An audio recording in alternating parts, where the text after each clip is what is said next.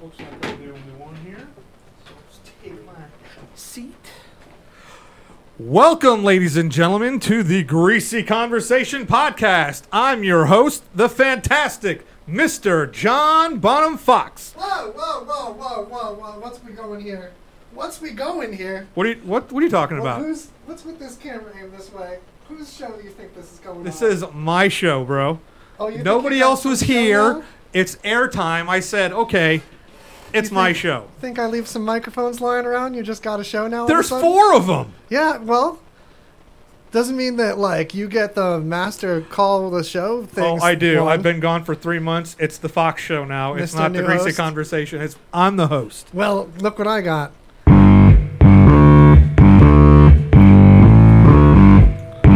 That's right.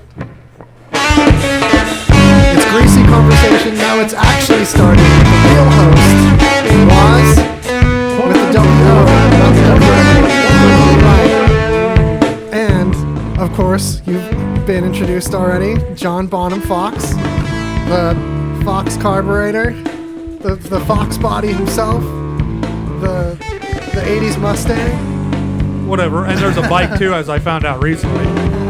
There's the racing company. A couple oh, yeah. racing companies. There's the animal. There's the. That's right. There's an animal called that. It turns There's out. an animal. Yeah. Well, So- was it looks like it's uh.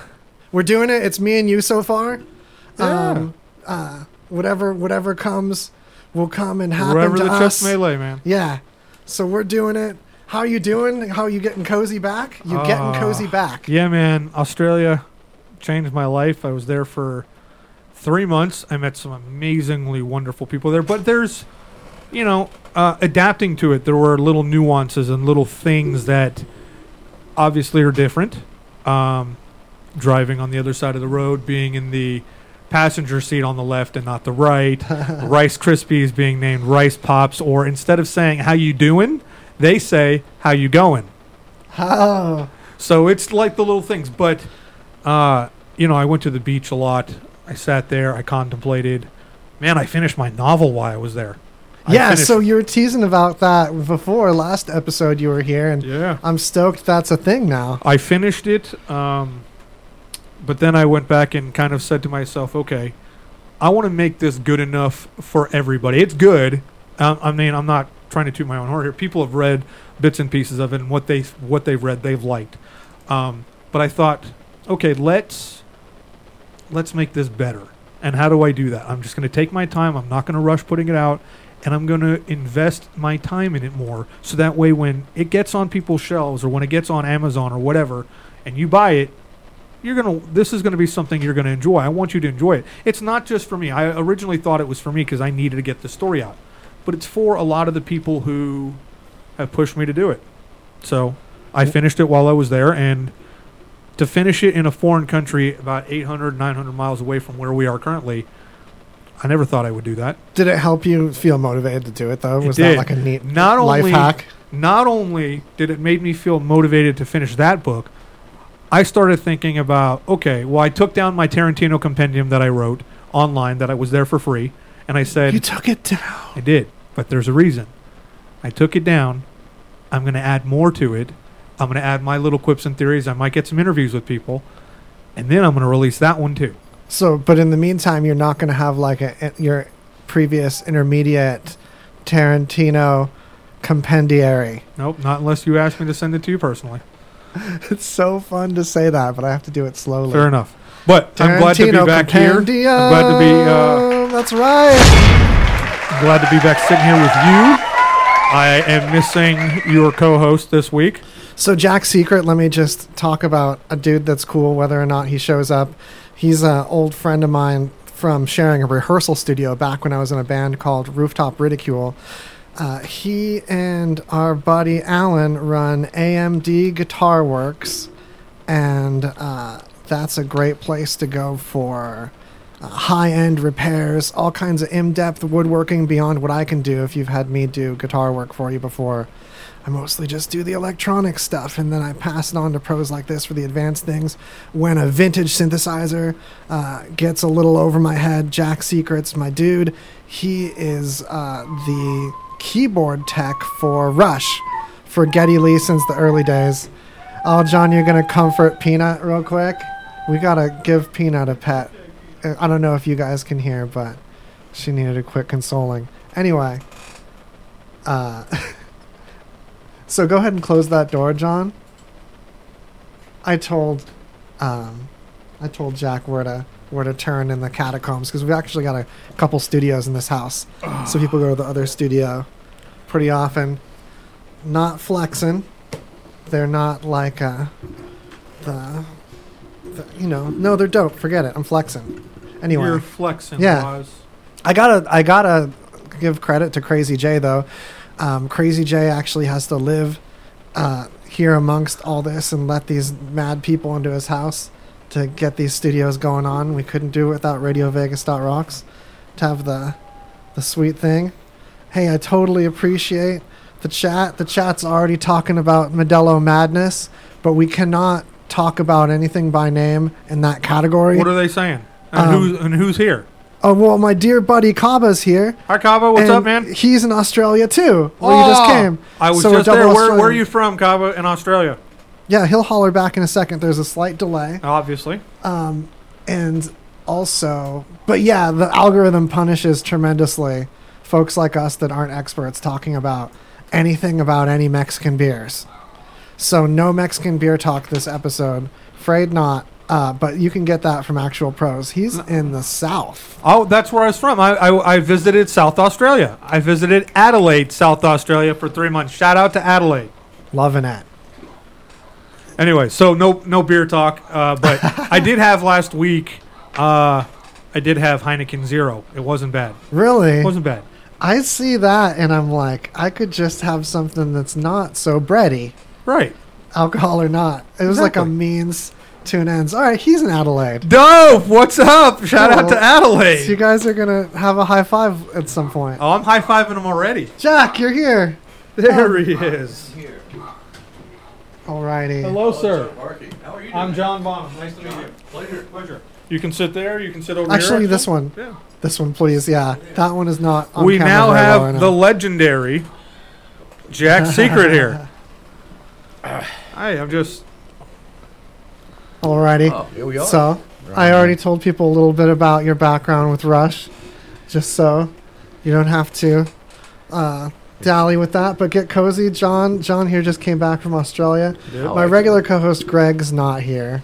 Um, Hi, Greg. How you doing? Yes, we've just got Ghost Greg, Ghost Greg. and we're doing it. And we got our buddy Koba, who's in Australia right now And in the chat. Yeah, and apparently he lives in a place where I just visited for three months, Yeah. and it's nice to uh, talk to somebody else who knows Keep that in front of you. what uh, Adelaide's all about. I spent a lot of time at Glenelg, uh, on the beach, walking, you know, visiting the the shore and contemplating under the stars at nighttime, and just losing yourself there. And It must be beautiful. it is beautiful. It was uh, a place that changed my life. So thank you, Adelaide, for that.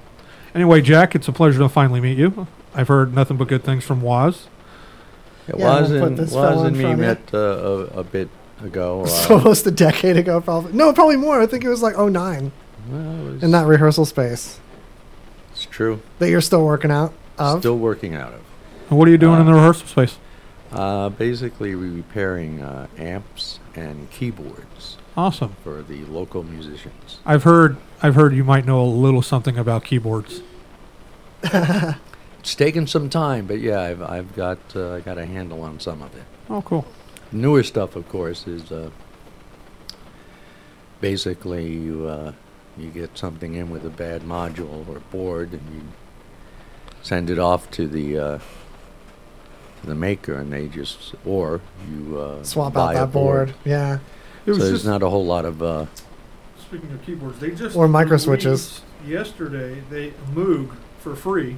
They released the Model D on uh, on their iPhone on Oh, the iOS, app version. the app version, Yeah. which I thought was really cool of them to do for everybody. I heard of that. Yeah, that's uh, It's not bad. wild stuff. I mean, yes, like playing with it on your phone's a bit different than playing it in real life. I owned at one point a micro Korg, and I loved the micro Korg. Korgs are amazing pieces of work. Uh, Yeah, you were working at a microKorg last time I was over there. yeah, I, Yeah. I actually had one in that uh, client brought in that had a couple of broken uh, data pots and uh, a couple of missing input jacks. And But when I got it all together, it sounded amazing.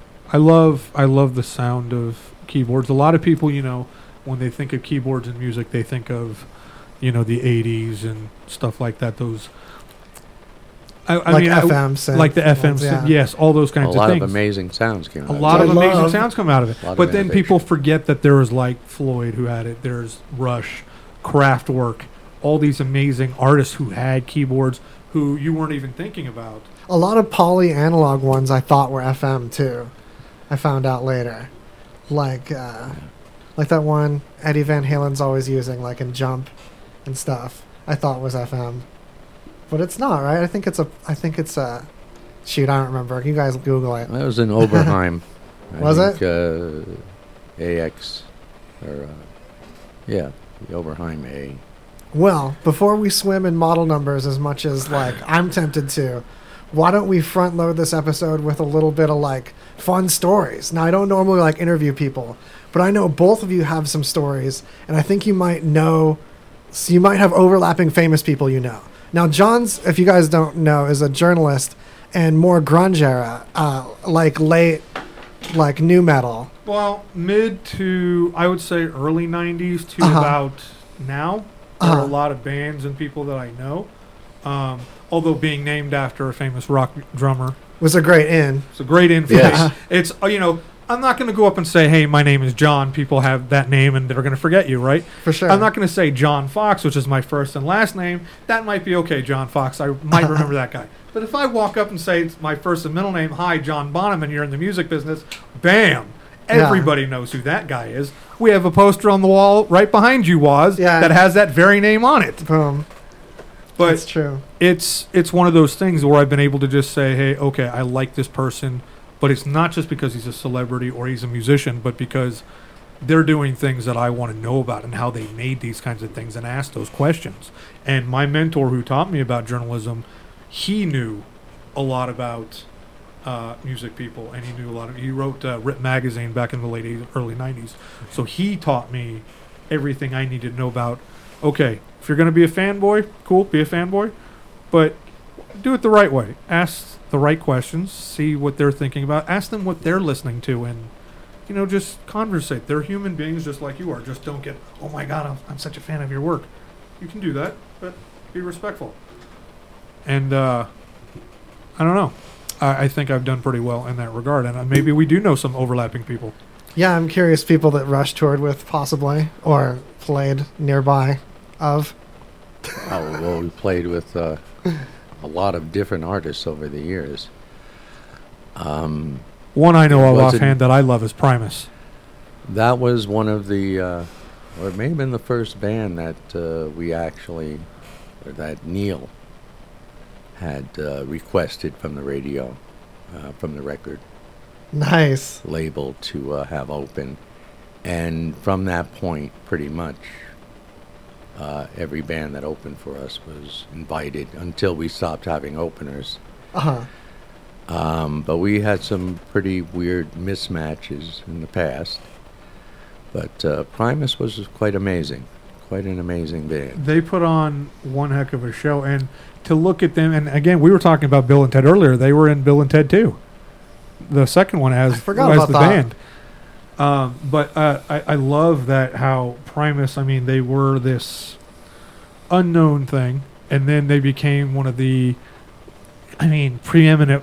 I would guess weird to say rock bands, right? Because they're not the normal rock Uh-huh. band that you listen to, but their their music is, um, their music's one of a kind, and I think, but it mashed well with Rush because uh, Legendary bassist, I have to Les just point Claypool, out. Les Claypool Yeah. and Geddy might have that same kind of feeling about the bass, but it's about the rhythm feeling, and of course, having Neil Peart and Geddy Lee as your rhythm section, it can't be, can it get any better than that? I I don't think so. I mean, John Paul Jones and John Bonham were obviously a good co- combo. Today, I can't think of many good rhythm combos like that On that level. on that level. Yeah. Les and Larry are phenomenal, and that they remind me of Neil and and uh, Geddy Lee in that regard. And Alex. What was the what was the highlight for you? I mean, in working with Rush, so to speak. I mean, Uh, obviously it's working with Rush, but yeah, or well, like a top there- three highlights. There were there were uh, several. I mean, there were a lot. Wasn't just uh, a single highlight. Or a personal favorite band that they played with that was like, oh, that one was my opener favorite. well, I really I really did like Primus. yeah, me Uh, too. The first night they opened, I hadn't heard of them before, and I s- was by the side of stage, uh, stage right, and um, I uh, it took me it took me a little bit to start understanding what was going on because I was a little bit confused at first. they are very disorienting. And uh, uh, well, by the end of the set, I was I was a solid fan. You know, the the next night uh, and for many nights after, I went out front, you know, to watch them either at the board or by the side of the stage. Uh, all all great musicians, all great people. Mm, for sure. Um, I can recount a few times uh, when they were opening that uh, the two bands would get together and do kind of an impromptu jam session in one of the uh, back rooms. Now that now that is a moment. But the thing with, with, with those jam sessions was that nobody could play the instrument they played. oh, I love that rule. They had to play a totally different instrument, and uh, I got to I got to play. Uh, uh, it was a coat rack kind of thing that I fashioned into some sort of kind of drum set, and uh, I think we had a snare in there as well. How that, funny. That might be one of the best things I've ever heard. And to p- all play different instruments, Yeah. it just really shows how musically talented you might be. Yeah, Alex uh, was I think he was sporting a uh, saxophone, soprano. so you've played percussion uh, in effect for Neil Peart. Uh, in a way, in a sense. Uh, uh, but with members of Primus and Rush. Yeah. You're saying that's what he said because he was in a band with those guys essentially in in a, in a you know For small- that moment at for least. that moment yeah. in time, which not many people would be able to say in this No. lifetime at all. I, I think one of, probably one of the greatest moments is when we were doing the um, exit stage left live album, and uh, Neil had found uh, a drum set in uh, one of the uh, work sheds on uh, Atlas Studio on the property, and it was uh, uh, several shelves, and it was all just rusting away and disorientating. And he pulled them out and started working on them uh, one afternoon, polishing up the shells, polishing up the hardware, oiling everything. And uh, at the time, it was uh, me, uh, Skip, and Larry Allen at the studio. And Skip uh, started hanging out with, with Neil down at the shed and for a while they had been trading off like licks and stuff. You know, Slider was into this kind of esoteric blues type stuff that he wanted to play, and uh, Neil was very much into that. Um, one afternoon, I uh, moseyed down to the shed um, and uh, picked up a bass and started jamming with them and uh, came up with a couple of different riffs uh, of a song. And we started rehearsing this over the next several nights uh, at dinner because we'd all have dinner together at the uh, at the house we were staying at on, on the property. Um, you know, Neil and Skip would talk about you know the project and literally luring Alex and Get into into a curious state as to what's going on. So uh, uh, the next day, I think Alex came into the into the space while we were rehearsing some stuff and uh, asked if he could play. And uh, so Skip said, "Okay, yeah, we'll let him in." Uh, and then uh, I think a day later, Ged came in and said, "You know, I can I can do keyboards and backup vocals."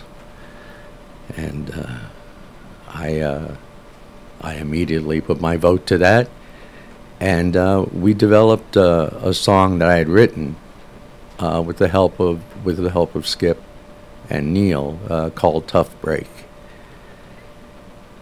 And uh, Geddy at one point wanted to bring that into the studio and do a, a 24 track cut of it.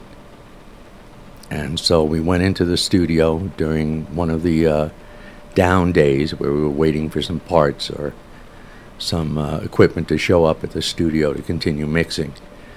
Uh, and we tracked uh, Tough Break with uh, Skip on rhythm guitar and Alex on uh, rhythm guitar as well, because it wasn't.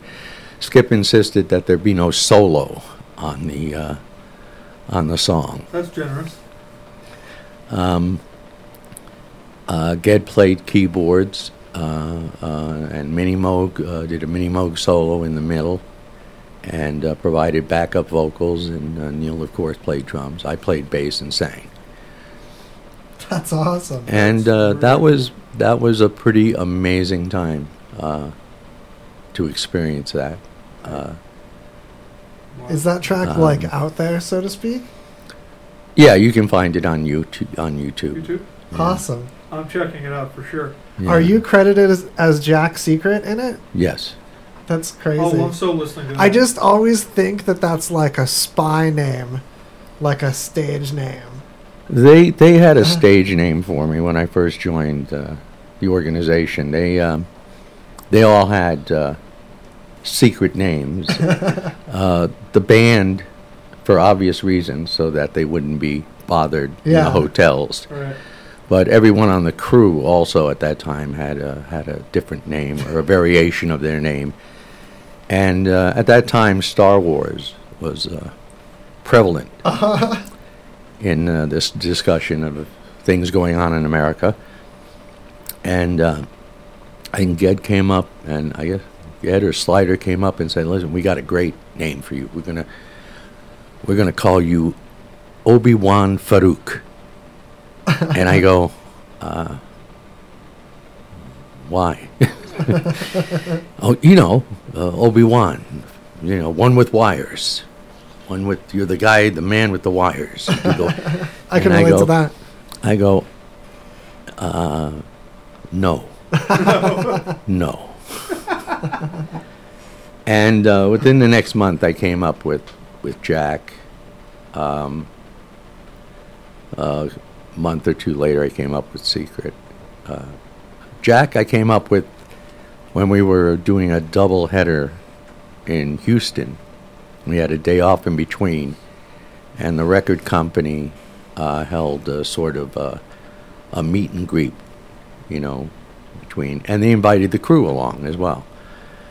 And I remember it was uh, done at a, a Hilton, and when we went um, after the show um, to this uh, to this gathering, uh, at the top of the stairs, uh, we had to go up this long stairway in the ballroom uh, to the ballroom, and uh, at the top was a, a podium with uh, two people, uh, greeters, that were filling out "Hello, my name is" cards, and uh, I just threw out Jack because I, I figured, you know, what difference does it make? I don't know any of these people here except the people in the band and on the crew, and they already know who I am.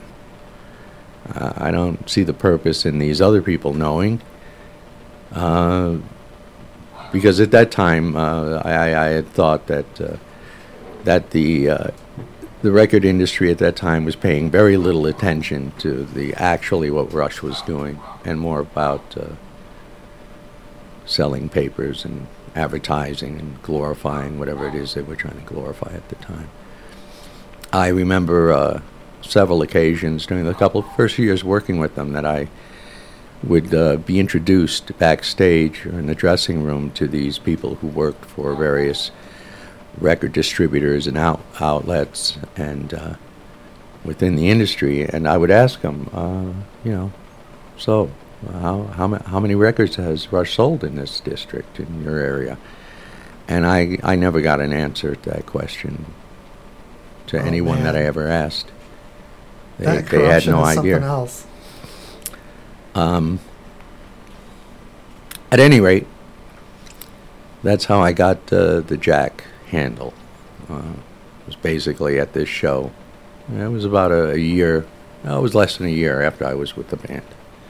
That's exciting for me because I've wondered this for a minute, and like to to find out like live, so you guys get that live reaction.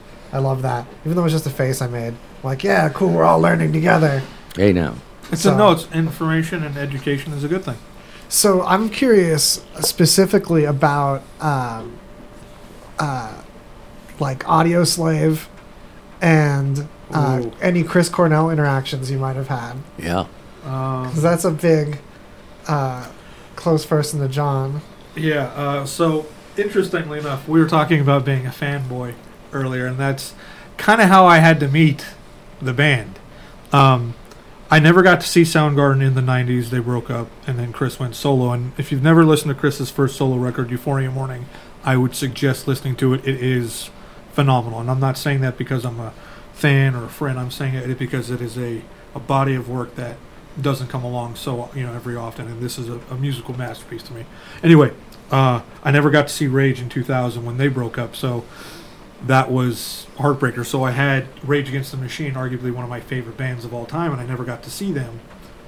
And I never got to see Soundgarden. But then around 2002, there were the rumblings that Rick Rubin had introduced Chris Cornell to the guys from Rage. So I Yeah. was like, all right, this sounds good. I And remember being so excited. this is a that. big thing for the time because that's when supergroups started to be a thing. Like you know, you had Velvet Revolver Uh-huh. from Guns N' Roses, Stone Temple Pilots, but when Audio Slave got together, there was this aura about them that was completely different from everybody else. You had the voice of Soundgarden, right? You had the golden, to a lot of people, the golden rock voice of the '90s against the powerful. I mean, you put Tom, Tim, and Brad against anybody on a stage, and Rage Against the Machine blows out everybody.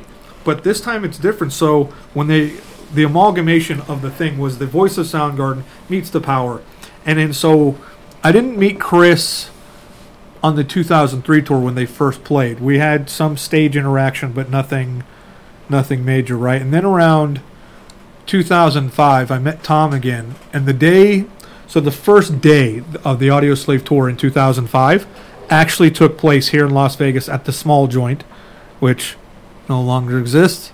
Yeah, I miss it. Rest in That's peace to the Hard Rock. Hotel in general. Yeah, Uh, I saw Toadies at the small joint, Ah. like just before they ended it. wow, It was such a rad like flashback. So going to going to this show, I met a lot of people from the 2003 tour, and we all decided, okay, we're going to meet up at the at the show, and like I was there all day meeting people, and then I would walk to the back where the buses were, and then there'd be nobody, and then that's when I met the bassist Timmy C, and I like just walked over, took a photo.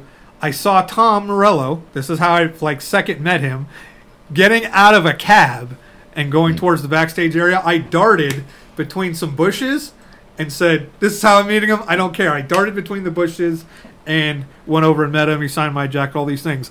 I know that's a fanboy story. Things have happened. Mike McCready will tell you bluntly, and I think he actually said it on the Pearl Jam 20 DVD when he was talking about meeting people. He hid under the limousine to meet the Scorpions. Okay, he hid under a limousine to meet his band. So me darting Yeah, up through bushes to meet my guitar hero, who's been my hero since I was like 12. I don't care. I darted between bushes. I didn't hide under a limousine, but deal. Uh, but then about 20 minutes later, we're still standing there, and another bus is pulling in, and the door opens, and Chris Cornell gets off. And it was like, I had not met this guy, but I've always wanted to. But he treated me warmly. He tweet, treated me kindly. He talked to me for a minute. We took a photo. He signed my things. And then he went off. And then that night at the show, we're, we're all up front on the rail. And this is a tour where they're doing things differently. They didn't during the first Audio Slave tour. They never covered Soundgarden stuff. They never covered Rage stuff. They did covers of like Parliament. They did covers of Rush. Actually, on that opening tour, they did Working Man by Rush, and it was incredible. But on the second tour, they were like, okay, this is our show. We can do whatever we want. But if we're gonna do whatever we want, we gotta kind of go off the map a little bit here. So then they started playing like Spoon Man and Outshine, and they started playing uh, instrumentally "Bulls on Parade" by Rage Against the Machine. Then Chris would run on stage and they do "Sleep Now in the Fire" by Rage. So the rest of it they when the encore would come on, Chris would come on by himself with an acoustic, and he would play uh, "Black Hole Sun." By I'm getting goosebumps thinking about this because know I can so, put like, myself multi- right there. You know what I mean? I think I saw that show actually. Which one? The 2003 or 05? 2003. Yeah, the first one where they played "Working Man." Um, I don't think we got there. Uh, That was nearing the end of the set. So was it? yeah. Then maybe it was. It was in Brazil. Oh, I think they yeah they played Brazil. Um, so then in 2000, at nearing the end of the like at the end of Black Hole Sun, when he would play enc- uh, the encore, he would do two different things. He would go and either do "Call Me a Dog" by Temple of the Dog, which he was in with Eddie Vedder, or he would play the soliloquy from 2112. And that's that's a good story Very to to see Chris doing that from Rush. Obviously, Chris Timmy C from Rage Against the Machine, the bassist, he's a huge Rush fan. You can ask him; he's like massive Rush fan. Him and I also get along with talking about John Coltrane. We're both Coltrane guys. but uh, one of the coolest moments that happened was that night for me. So they'd come on and they they did "Killing in the Name" by Rage. They would close this and then play "Cochise," which is their hit single. But that night when they were doing "Killing in the Name," right before it got to "Fuck you, I won't do what you tell me," pardon the language here. Uh, right before he got to that part, I just held up my middle finger so that way when he get, when he saw it, you know, fuck you, I won't do what you tell me. He looked over, fuck you, I won't do what you tell me. Then he started throwing it up, and every time I saw them on that tour, a couple more times, he would do it, and I'm like, "You're welcome, everybody. That's for me. That's for me." See, that's your your your finger uh, addition to Yeah. the, the culture of that performance from then on. Right, but then him and I, we'd run into each other at shows when he opened the Hard Rock on the Strip, which where I ended up working. He opened the show. Him and his wife put me on the guest list when I was backstage with Nine Inch Nails and Soundgarden uh, in 2014. I walked in the door and he saw me and he was like, "John Bonham, how are you?" And we would always have this warm uh, reception with each other. And he was one of the most amazing people I've ever met. It's hard to, to talk about him and him not be here. Um, and one of the last times I saw him was actually before I left. I went to uh, his grave uh, when I went to see Massive Attack last year, who are also people who have great, great keyboard usage in their in their show. Um, Yeah. But Chris was a legend, and I'm glad to have crossed paths with him. Hey, on that note, I've got a couple chat people to holler at, and then we've got to do a couple of pay a couple of bills. We got a couple of Bob Thorntons to pay off. Koba, Billy Bob's. uh, I can't believe you haven't heard Pearl Jam in a minute. That for a long time has been my favorite band, just across the board, because I loved the way Pearl Jam kind of uh, uh, went anti-mainstream, but still made great songs. And But their new were- record's dropping like within a week or so. Gigaton. Oh, get ready. And songs that are just meant to be better every time you hear them instead of just being candy the first time you hear them. And I love that. The idea, especially like Vitalogy and No Code, felt like peaks to me of songs that were like for repeat listens and not ones you were supposed to get the first The time. you first time them. I saw them was at the Gorge in Washington. Ah. and they played one hour of acoustic and two hours of electric, and arguably one of the best shows I've ever seen in my entire life. Awesome. I also want to shout out at our international buddy, Lord Prosser. Um, he mentioned he has a Led Zeppelin story. Hope you throw it into the chat. I'm requesting it.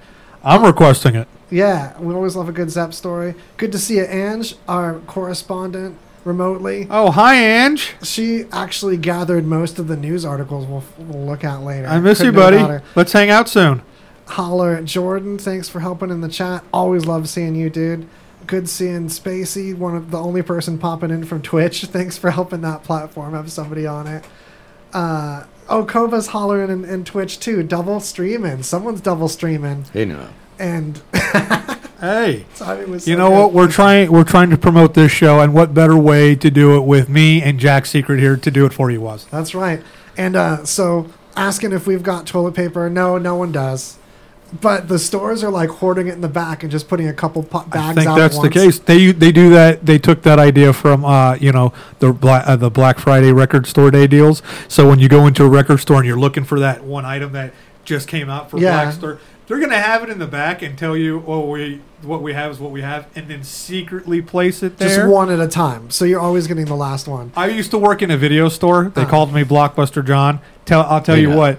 We used to sometimes people would hold the videos like employees would hold some of the videos back back in the Yeah. front and then wait and just place it on the cart. It's not to be mean, it's just to be like because if that one person if they ask and they have it and another person wants it, there's a fight brewing. So Yeah. just randomly place it there and nobody knows how it got there. Safety first, then Safety teamwork. first. So um, that uh, something else that like uh, I overheard from someone about the oil crisis in the 70s that Johnny Carson caused a toilet paper shortage, and a lot of people are harkening back to that. Him just joking during the oil crisis that they're going to ration toilet paper caused people to buy like all the toilet paper. That sounds like a Johnny Carson thing. Yeah, without all the distribution like updates that we have today with like quicker communication of moving stuff around, they were like way more in trouble. So a lot of people are reacting. That's part of what's behind the bonus toilet paper a- action. It's like a historical thing. Anyway, on that fun fact, uh, we've got to uh, pay Bob Pay Thornton. Bobs. Yeah, that's right. Listen up. The soap you shower with, it's you probably haven't even questioned what bar soap you lather up with. Let's face it, most guys don't. They're still using whatever bar their mommy bought for her little man. Is that what you want? To smell like mama's little man? Now you can upgrade your shower game with Dr. Squatch Natural Soap. Men who use their hands. Men who build things. Men who open the pickle jar on the first try. Men who catch foul balls without spilling their beer. You won't just smell good either. Your skin will be healthier and more nourished. Dare I say, soft. You want to smell like the forest? Boom, pine tar. We've got you. You want to smell like the sea? Boom, nautical sage. We've got you. You want to smell like you just got off a boat in the Caribbean? Boom, bay rum. We've got you. We ship it right to your door. And with a 100% satisfaction guarantee, if it's not the best bar of soap you've ever used, it's on us. Tens of thousands of men already subscribe, which means that every month, fresh new bars of Squatch show up at their door. Dr. Squatch Natural Soap. Real soap for real men. Hey guys, to subscribe to Dr. Squatch, visit RadioVegas.rocks and click on the banner. What is Jesse Ray's Barbecue? Well, it's a tiny, unassuming place with a modest menu of platters, sandwiches, and house made sauces. Located at 5611 South Valley View, by the smell alone, you're going to know you're in the right place. Come try the award winning slow smoked ribs, chicken, pulled pork, hot links, and brisket. The sauce is also something to talk about, as you will want to eat it with every bite. Here's a tip their sauces are available for purchase. When people ask you, How do you like Jesse Ray's barbecue? you'll say, like most people I know, I don't like it, I love it. Jesse Ray's barbecue is 100% legit. Stop on by for a meal that will satisfy your barbecue loving lips. Mention RadioVegas.rocks for 10% off your order. Jesse Ray's, located at 5611 South Valley View on the corner of Valley View and Russell. Come in, take a bite, find out why they're so award winning. Be sure to get your mix of music. Listen to us with the RadioVegas.rocks app available at the App Store. And check out our VIP you card, say we're live, in our chat room, and scheduling of our RadioVegas.rocks shows, plus podcasts. It's all available on RadioVegas.rocks app. That ad is still playing about the app, Jonathan. No, it doesn't matter. You guys Did know you about just the app, call me right? Jonathan? no, You know better. I know. You had no Athens in your name. No, there's not. So, folks, if you're tuning in now, which what are you doing? It's like uh, 38 after the. That's a weird time to tune in, but it's okay. You're listening to Greasy Conversation on RadioVegas.rocks, and excuse me. Now, if you fast forward in a second, I gotta bug you extra. That Dr. Squatch soap, I took a brick home, and it's a freaking delight. It's quality stuff. So if you're getting like a need for some squatching, Do you it's have good some soap. with you? Uh, I, there might be some left. No, I think other hosts took it all. I can't squatch you yet. Man, other hosts. But you know Jesse Ray's barbecue, right? I can't go there anymore. Because Uh. they kicked you out from. No, because I'm vegan. Oh, okay. I would go there if I wasn't vegan. It's my favorite barbecue place in the city of Vegas, bar Boom. none. There we go. So we've got Jack's secret going on. Uh, keyboard text. Keyboard text from Rush. Keyboard text for he, he was the good texter for Rush. I uh, did a fair share of texting. There we go. So, what if that was your only role? Like, oh, we've got these texts to do. Give it to the keyboard text. Why not? He's using his fingers anyway. Here, finger this up for us, Jack. right. All right, and then of course John's here. There's John again. It's just me. I know this is what my third visit, Yeah, but I'm Welcome like a kind of an unofficial member of Greasy Conversation. for in a sure. way. Yeah, our, our Australian correspondent. I was an Australian correspondent. Part of the panel. Part of the pa- that's it. Part of the panel. Yes, the peanut gallery, if you will. um, no, I know. Like I said, I, I shout out to Kaba out there, Koba, whatever. I don't know how you said it. You didn't tell me. You didn't tell me how it was spelled. Oh, C O B B A. Oh. I've actually never had a chat with him about the best way to pronounce it. Oh, fair enough. but if you- you've never been to Adelaide and you just want to go to Australia, but stay away from like the major cities, Adelaide's the place to go. Oh, are you calling it not a major city? Is that like a low key diss? It's really not. It's no because if you look at it in the scope of Sydney and Melbourne, uh huh. it's a completely different vibe. But the cool thing about Australia is it chills you out. It relaxes you. It makes you just a different person. It made me a different person. I can tell you that. And I wouldn't have finished my book if I didn't go there, I think. Because if I was stuck here, there's too much chaos. Yeah. But being there, being able to walk to the beach in five minutes and being able to just kick back and it helped Right and it really it really let me let go. So uh, I do know that one of the news clippings that you had, or one of the things that we were going to talk about, Let's play with it. since Bring I since I was referring to myself, and that wasn't me referring to myself. People called me Blockbuster John Uh-huh. because of I, me working at a video store. Because as much as I know about music, I know about film. So people would walk into the store and be like, "Hey, John, what's new? What's what's good? What have you seen? Oh, I've seen this. I've seen this. I think you'd like this. I think you'd like that. I was your recommendation guy." But even before that, I was at a boarding school for two years in 1990, summer of 97 to about May of 99. And I had this massive tape collection that was like an entire wall. And people would be like, hey, can I rent a movie? So I would be their video service while at boarding school. nice. So you had like a like your own little. VHS tape collection. Yeah. You rent them to people. Yeah. I That's mean, they wouldn't pay me, but I'd be like, yes, just bring it back. Like, make sure you bring it. Rewind it. I never. There were a bunch of movies that I never got back, but which is fine. But I, I guess I took pride in being that guy that says, "Hey, yeah, watch this," or maybe you'll like this if you're into horror or if you're into sci-fi. So let's talk about the VHS tape thing. Well, uh, oh, the VHS. Yeah. Did I show you the news early on this one? How'd you sneak up on that? So you, You, guys, posted about it. if you go to greasyconversation.com, you can find a link to our live news notes yourself too, and play along at home. But the news that you're uh, The excellently '90s VHS tapes. se- segueing us into is this archive of hundreds, now thousands of random VHS tapes that have been put on Internet Archive. Um, so if you look up VHS Internet Archive, I think there might be another link in this article too. But there's a link in this article. I mean, here we To go. the VHS vault. The. VHS vault. Ooh. So this situation, there's so much nostalgia. There's so many scan lines and uh, Oh, let it be in 35 millimeter. See, that's the way. That's the way film is. Film is made on 35 millimeter, and I love watching a movie on 35. yeah, uh, movies that are meant to be that way. Pulp Fiction, I saw in 35 Really? at Tarantino's theater, and in Inglorious Bastards as well. There's nothing like seeing a film like that in 35. So, what what was it about? Like, did you feel like you time warped, or did you feel like? Uh, No, it's just the way the frame is, you know, and so a lot of it was the framing, you think? the framing for sure. When you're filming Because it's is it cropped after that afterwards? Not really, but it's it's still more of just like the theatrical way to see a film. It, and most most movies aren't filmed in 35, right? Not anymore.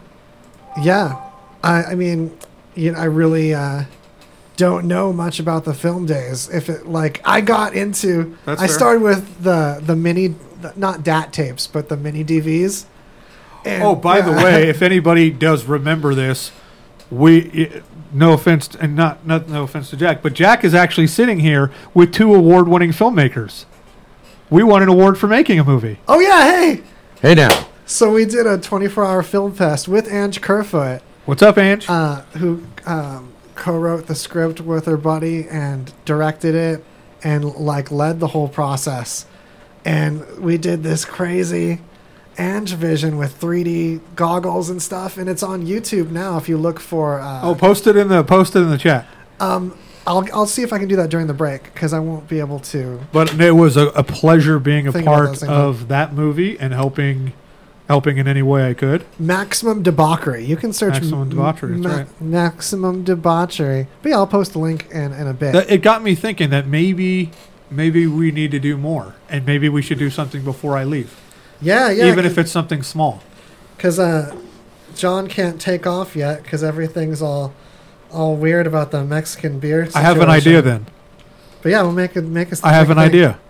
You want to hear it? Yeah. So you know how there's that book by uh, Gabriel Marquez, uh, "Love in the Time of Cholera." I'm not familiar actually. So It's a famous book. Anyway, um, we can call it. We can make a, a little short film called "Love in the Time of Coronavirus" uh, and try to make a love thing around quarantine or stuff like that, and not in a not in a zombie-ish kind of thing, but more of a a real true to life story about what's going on, but trying to find love in a time of chaos and whatnot. well, Kind we'll of. see. Kind of a quarantine movie. Yes, something like that. Something. Something like that. Word. But anyway, that's my idea. Or we can just make something weird like we did last time. It's well, it's gonna end up weird. Well, with, with you at the Yeah. helm, yes. if you and I are directing, it's going to be weird, Was. Yeah. What else don't- we got here? I don't want to direct. I just want to edit. Other people can figure Oh, that there's out. the Lion King one and a half, whatever that is. Maybe it's half inch. What Film. is this? Elastic Reality Introduction Tutorial? now I'm interested in seeing that. So, uh, so I started with mini DV tapes, and these things would drop frames like nothing, but it was like digital. So great, it could go right into the computer without being analog. What are we watching here? 27 minutes. Elastic Reality. Is there a description? I don't know. I need to make sure that's muted. Look at oh, it's about the first Blender, Blendy. Uh, it's a software. It's a really early software for warping. The basics of elastic reality. Oh, of course you would know what this is about. Yeah. So you can see your shapes. Look at that. select your joint OG shapes Mac OS. and choose unjoin from the shape menu. How old is this video? the possibilities is 90s. squares or two So, circles offer for I'm gonna guess 94. Let's see what if I'm resize right. them, or try overlapping This one on top movie is other, or one from 96. It doesn't look like 96. Well, how, what does it look like to you? The It 90s looks look like, the 92 80s. or 93. The other. Animated Okay, that's so specific. That computer he's using probably was made in 92 and 93. Okay. But I was talking about his attire too, Yeah. and his haircut. That's what's weird about looking back is you see things in the past and like everyone was behind a certain amount In the Windows bottom at whatever time they were. So the whole beginning of the 80s, most of the 80s looked like the 70s. It was like 70s furniture, those wooden poles in your house. Hmm. And then it wasn't until the 90s that you saw like a lot of 80s modernism and stuff. Here's And what we've learned.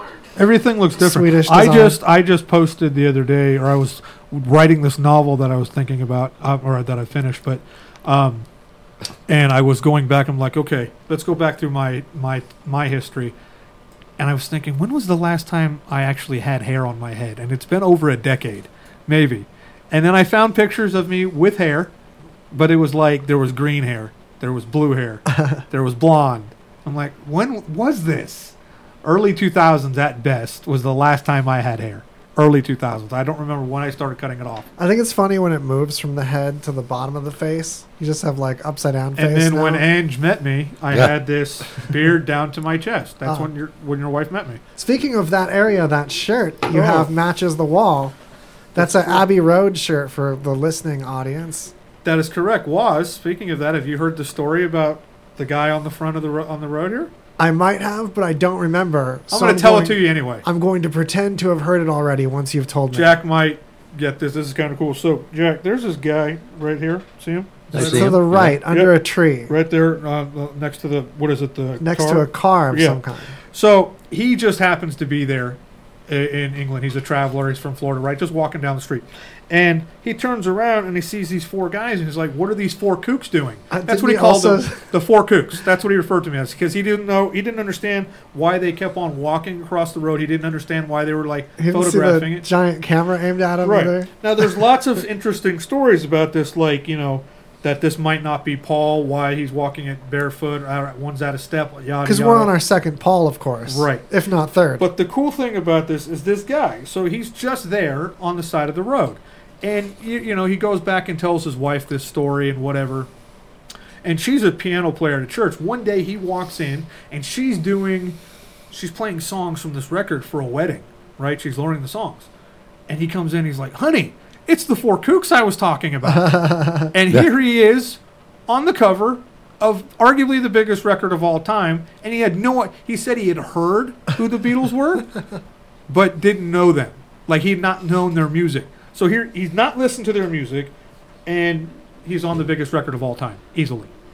And What that's one of the coolest stories I think I've ever heard. When you're just on the cover of a record that of a band you've never listened to, and it's the biggest record ever. Look it up. It's a true story. I learned it because I was working at the Hard Rock on the Strip, and, and they had a place there. Uh, they still do actually have a place, a room called the Cavern Club, and it's dedicated to the place where the, Beatle, the Beatles, the Who, the Stones, they all played before they got big.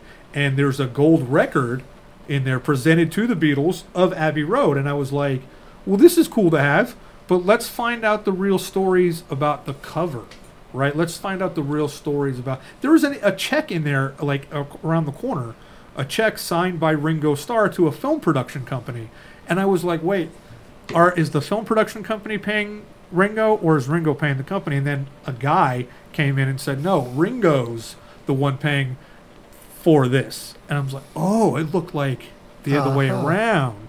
So I think he was paying them for like a movie shoot or something like that or whatever. But it's nice to know the history about things because you can look at the cover of a record. And speaking of that, I'm glad I'm glad Jack is here. I was talking about this with um, with somebody because it came up about my novel. In my novel, I talk about how I love going to a record store and just being bewildered by the racks and endless rows of music. And the one thing I love doing is you love going crate searching because it's not just about the music, right? It's about finding that record when you see it, the cover of a record. It may not make sense later, but it's the album that matters, right? But it's the cover that draws you in. And one of the first covers I remember looking through my parents' collection that I found was Farewell to Kings. Just the guy sitting there amidst the rubble, you know, of everything and sitting in that chair. And that's one of the records that I visually remember as a child saying, this, whatever this is, this is amazing. Uh, Grand Funk Railroad had another one. It was like 3D. Uh, of course, Bark at the Moon by Ozzy Osbourne was another one. Uh, and then in recent times, um, people don't really put in a lot of thought to covers anymore. Of you know what I mean? Can I say if we're going to talk about album covers, Tame Impala? If we're going to talk about modern album Tame Impala covers, is fantastic.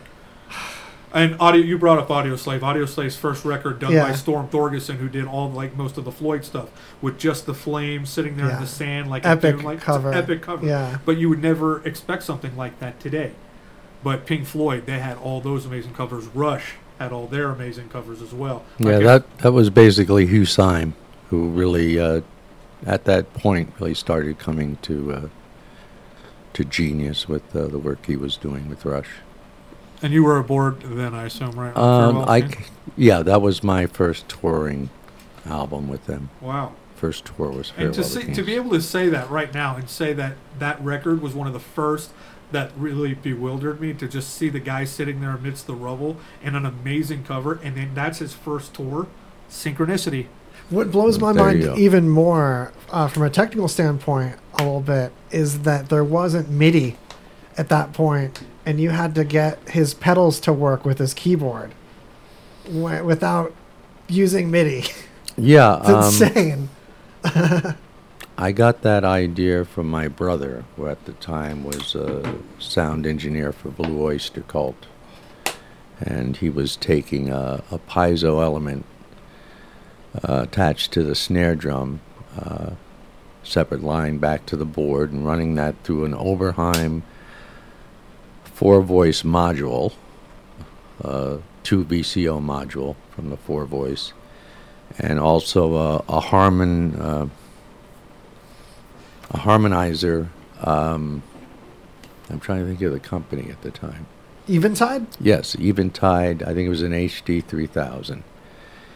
And uh, with that on a, a single channel coming in uh, when Albert, the drummer, uh, did his solo during the evening.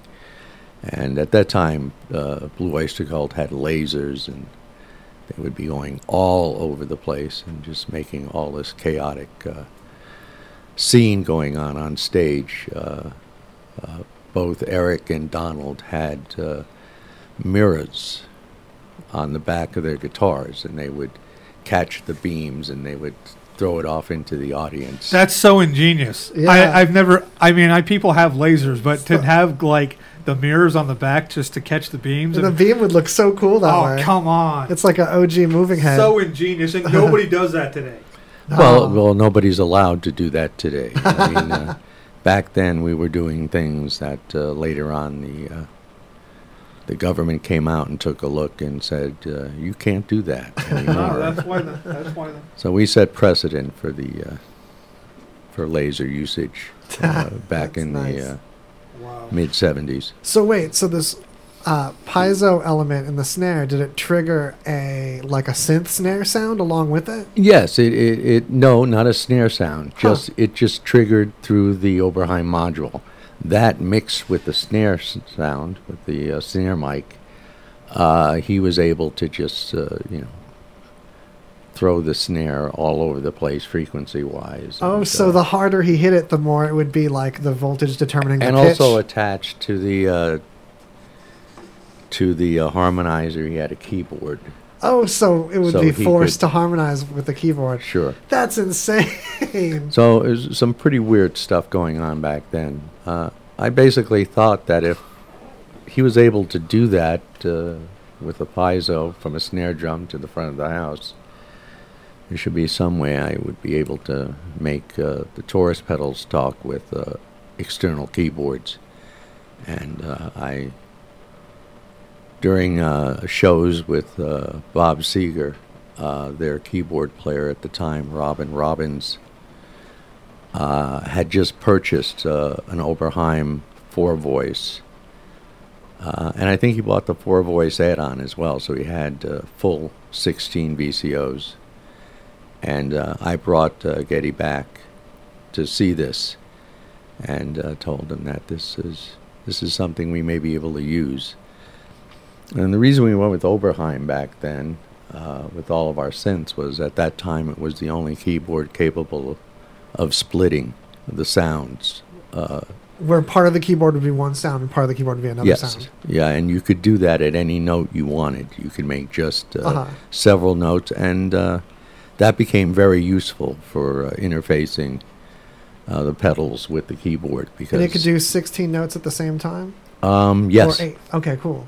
Um, the only thing um, that it couldn't do was what I initially envisioned. This was to be able to uh, program chords into a box and uh, to press a note where I want it to trigger from and record that. Uh, I spent a lot of time uh, doing research on that, and it was very expensive.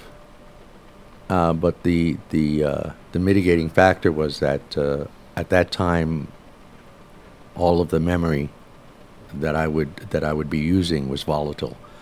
So every time you would turn the machine off, or if during the show there was a spike and you lost your programs, the only way to get them back is to reprogram the thing. And Did you have to reprogram it from like a cassette tape? um, the Oberheims all had had that uh, as far as their their uh, memory and their their onboard sounds. Uh, the only volatile equipment that we had back in the day was uh, a sequential circuits um, sequencer, which was done with uh, mini toggle switches. I think there was a, a row of like 16 switches, and by positioning the switches, you could program in the note and the rest from, That's uh, something from the else. keyboard. But if power would go off from that during the show, uh, there would be no sequence to, to play back. And uh, Ah. there having were a couple of times where we had to reprogram it during the show because we'd lose power on stage. There were a lot of a lot of uh, a lot of things we had to overcome in the in the beginning So you were saying the, the, the pedals were mapped to a portion of the keyboard so you could split the keyboard at that point? Actually, the uh, uh, we didn't have to do any real mapping because uh, was able to Y into the actual keyboard harness Uh-huh. uh, at the octave level for each note, and it would match up. Nice. Uh, would but just uh, it would be an external trigger, uh, Uh-huh. wide into the notes already there, and with uh, a switch, and we were using Cinch Jones connectors back then. Uh, I was able to uh, get one of three different octaves uh, on the Oberheim, so that if you know wherever we needed to place bass parts or string parts or whatever, Nice. it made it very convenient to where you had to split the keyboard to do that. Was it a lot of wires going down to the ground? Um, it was 13, 13 wire uh, harness. Uh, you so know, it was control still like cable. multiplexed a certain amount. a little bit. Yeah. Um, and again, you know, I, I did a lot of uh, different types of things uh, as far as uh, utilizing the, the power supply Uh-huh. In uh, Taurus pedals to power the switching uh, and to power the LEDs for uh, doing the switching.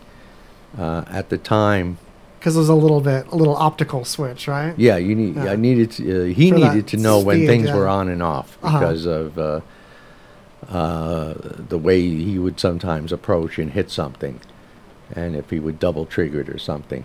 Uh, rarely ever did that, but I remember in the beginning days when we were using sequencers, uh, the only uh, foot switches available for that were the momentary kind of waffle, Uh-huh. like a little V, and there was no way of knowing if it was on or off. You hit it, and sequencer would go. You hit it again, it would stop.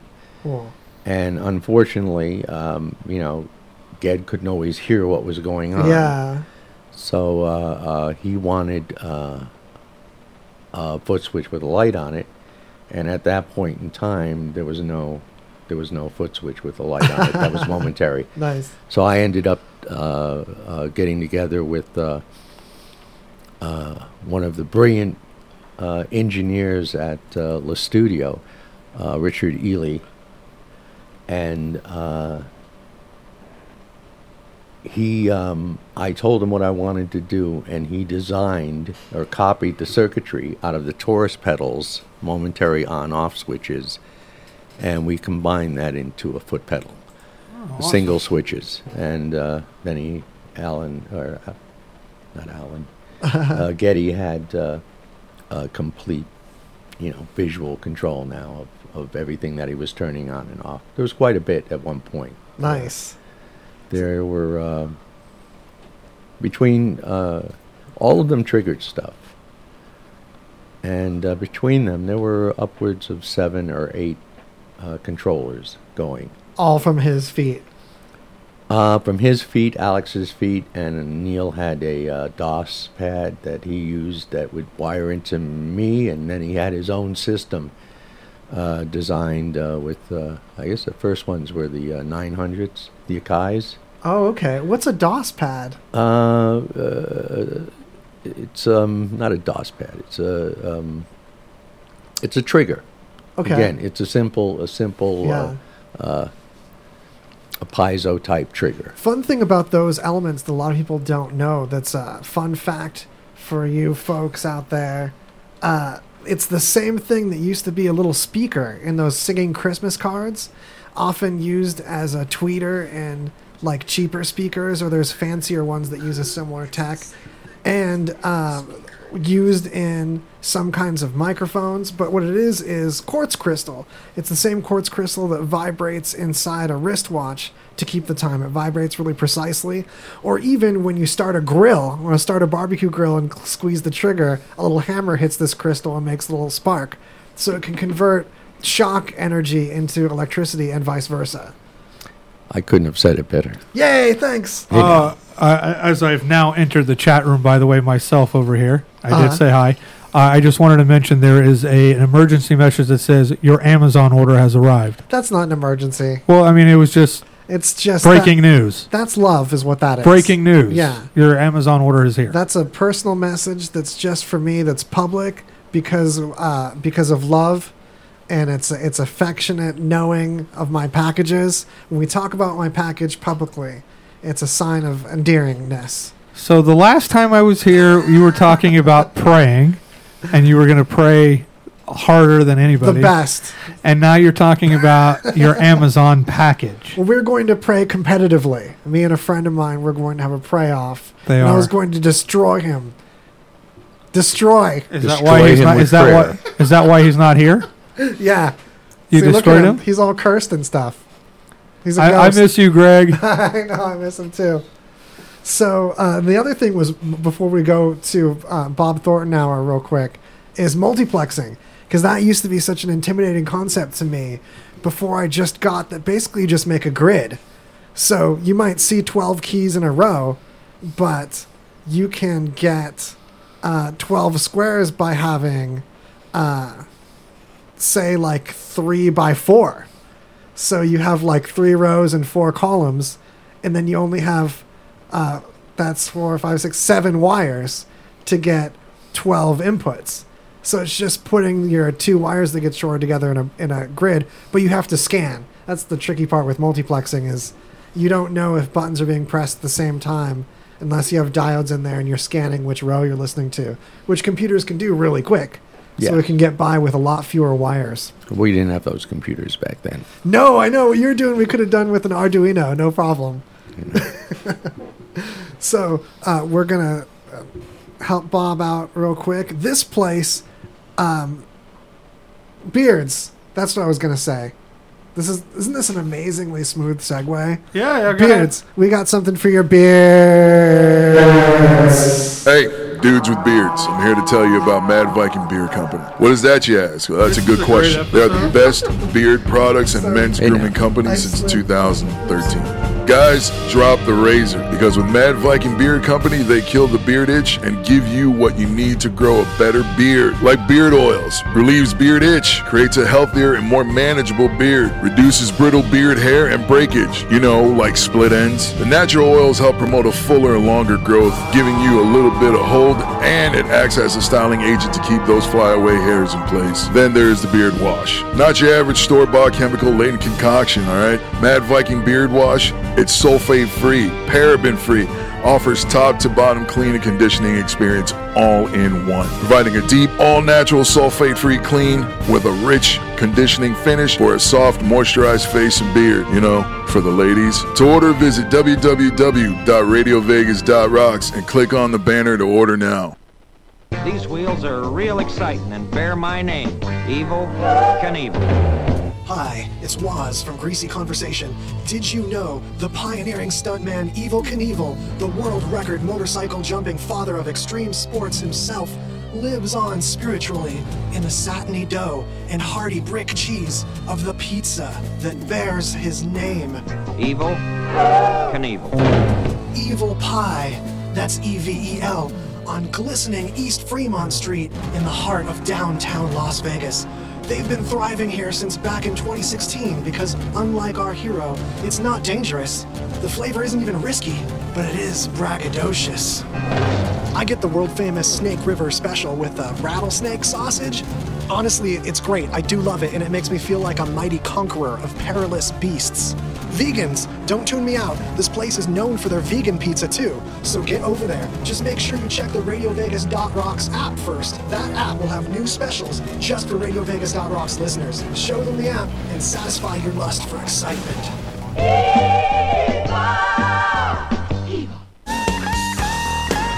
LV Classic Rock is back. Hi, it's your friend on the radio, Dennis Mitchell, and we're back to rocking and rolling just like the good old days. If you didn't know, Las Vegas used to have two classic rock stations, one of which was awesome, and when corporate radio took it away, we just kept it going on the internet, and now it's back in all its original glory. Streaming live 24 7, it's LV Classic Rock, and all you have to do to enjoy it is go to the website, lvclassicrock.com, and use the online player, or get the free Radio Vegas Rocks app. That way you'll never be without LV Classic Rock, Las Vegas' best classic rock station. Behold, we've returned. It's greasy conversation. And We're back. It's RadioVegas.rocks. Be sure to mention RadioVegas.rocks with these sponsory homies and get the app because we've got this scratchy card thing where all you have to do is get that free app. But you get it at RadioVegas.rocks so you don't accidentally get our old app that the we had an app forever ago and the company went under and they didn't remove the old app. So that's a whole shenanigans. But you get the correct one when you go to our website and uh, check out Juan's Flaming Fajitas. You go there a couple times, you scratch it on the little digital scratcher. There's even a QR code if you don't have the app when you get there and you suddenly remember. And you can get your Juan's Flaming Fajita situation going on. They've sus- supported the station for a long time, and now you can get some of that that sweet fajita support back to you. And Speaking of support, uh, when I watched uh, your show last time, Yeah? uh, and I was here, and you had uh, Evan and Cece on from Hella Anxious. Yeah. Uh, like, I think about a day later or so, CC added me on Facebook. So shout Yeah, out to Cece. shout out to Hella Anxious. Uh, I love because I've show. known Evan since he was in One Pin Short, obviously. oh yeah, And that's how we met. But That might be what I recognize his freaking face from, because Yeah. it feels familiar. he was the he was a drummer for One Pin Short. Ah, well, shoot. Yeah. I remember that band. Local music. Holla. Local music, holla. First band I went on tour with, actually. Wow. Yep. Well, speaking of bands you guys have been on tour with, let's just holler some out and see, like, uh, like quick draw people you've toured with. Let's see who they've like where they combine. Let's Oh. branch off from anyone like Pearl Jam. Not, I've not been on tour with Pearl Jam. I wish. I know, right? They were like already special. Doing Re- their Real Big. Fish. There- That's the one pin short tour that I was on with Real Big Fish. Oh, awesome. Uh, and then the other one was with GBH and Outernational. GBH is a punk band. Yeah, and don't look at me. I haven't seen anything. That's obvious. Yeah. Uh, we know. We know was. Uh, but I mean, I don't. I, My first concert was the Vandals at Glass House, and it was a That's a reunion good show. It was In sick. Pomona, right? Yep. Pomona. They had that one drummer, uh, John, Josh Freese, Josh played Freese with everybody. A Perfect Circle, Nine Inch Nails, Yes! Sublime with Rome. So just Uh, seeing Josh Freese was alone amazing. Yeah, yeah, yeah. Josh is one of the best drummers I've seen and gotten to meet. So he's a So, great guy. That was a sick first concert. Like first that I went to without like family or whatever. I was like a junior. Or What was your first concert? Um, I don't think I went to any concerts with my parents at all. It had to be like when I went, like as a teenager with friends. So it was totally that one. Jack, do you remember your first show? Um, yeah, it was in uh, Alexandria, Louisiana. It was uh, Dick Clark's Caravan of Stars. And I think uh, it might have been. Uh, I'm gonna guess Little Richard or James Brown. No, it was. It wasn't really any of them. It was like Golden Medallions and uh, Dino Desi and Billy and who was the young Sinatra? This Diamond Ring. What was that? Oh, Oh, oh shoot! Doesn't shine for me anymore. I know that song. I don't remember the dude. is that Nant? It's a yeah, yeah, yeah. It's uh, I Chat, think that help me was out. Sinatra or something. Uh, Not Frank, obviously. no, this is not Frank. I know exactly the song you're talking about. Same. Can't think of the person's name. Jimmy. But I had gone specifically because I saw on the uh, advertising. I was 15 at the time. Uh, on the advertising, uh, the Yardbirds, and uh, I'm a man. The harmonica and the whole vibe of that song totally changed me around. And um, that night, um, the lead guitar player was absent due to illness, and uh, Jimmy Page uh, played guitar all night. And they were a four-man kind of uh, thing going on. Nice. And that to me was uh, what that was my first concert. And, uh, pretty pretty exciting to see those guys and to know that they were in town, staying at a hotel uh, just down the block. it cracks me up how there's a tradition of culture and art changing so that the art and music of a of a upcoming young generation often doesn't make sense to the generations previously except for one generation's and like one culture bubble's music and that's classic rock. You have influences from all kinds of nationalities that have then like bled through other nationalities, bringing it to them, and just this whole tradition to where like you have like something that started in like uh, the the the depth and blues and poverty of Black America, adopted by uh, white England, sold back to white America, and then meanwhile you have. Um, people still discovering it, whether they grew up with it and said like, "That's a chunk of my parents' music I still love," or it's people that grew up with or say- grandparents now. Yeah, it's something beautiful seeing people that grew up with hip hop that had like soul parents discover like uh, Led Zeppelin and discover Rush, and like their reactions and how it's just like, oh, this this stuff delights everybody. See, and that was the reverse for me. I was born obviously with the name, but when I was growing up, listened to what my parents listened to again, Mm. which was discussed in the novel, classic rock, country, you know, stuff like that. And then I found hip hop later on during Uh-huh. my high school years, and so it was kind of like that. But to touch on your point about everybody liking classic rock, here's something to ponder. Now, when we were growing up, we're about the same age. I'm 38, right? You're 36. 36. We're about the same age. So when we were growing up, the things that were defined as classic rock were Led Zeppelin, the Beatles, the Rolling Stones. Anything 20 years prior to us, right? That's what it was. Pink Floyd. Pink Floyd, stuff like what's that today? Classic rock is the alternative 90s. We're talking everything that we grew up listening to from STP to Rage to Tool, all those bands, classic rock. Yeah, it's still maintain that heritage for sure. Correct. Even Nirvana. I mean, Mhm. but technically Nirvana is the biggest band of the 90s without question. I, there's no, you can't get around without saying that. By the numbers, that's right, right? By the You'd numbers. know. It would be between them and REM, I think. Mhm. REM was up there. Yeah. Right? And their song is very apropos right now. I'm not going to mention it loud, but there are many songs that are apropos. I was talking about Euphoria Morning by Chris Cornell. He mentioned there's a song on there called Preaching the End of the World. And it's a fantastic song. He's looking for somebody to share the end of the world with. Mhm. So if you're interested in end of the world things, of course, listen to REM. Yeah. That song, It's the End of the World as We Know It, or Chris Cornell. oh man, if you're going to talk about REM, I got to talk about uh, They're the they're the reason basically alternative music exists. True, true, and and that kind of freedom of saying, okay, we don't have to have the same instrumentation of everything rock, uh, being rebellious of, of the instrumentation and the arrangement, and then playing along with Before before you go before you go into what you're saying, uh, there's a show that I watched on BBC a while back. It's called the Seven Ages of Rock, and it goes through Jimi Hendrix and the Who and Zeppelin and all these things. And one of my favorite episodes was Left of the Dial, talking about the alternative '90s, talking about REM, Nirvana, and the rise of grunge. And Mm. uh, that is something I think everybody should watch. Watch the Seven Ages of Rock if you can find it online. Media recommendation: Seven Ages of Rock. Now, REM recommendation: if you're not an REM, like if you've been sleeping on them, start with Automatic for the People. Easily. It's, it's such a likable album. See, a lot of the other albums have great songs and then songs that aren't for everybody. And I love that. I love bands that take risks and don't make songs that I like every song, but the songs I do like, I love.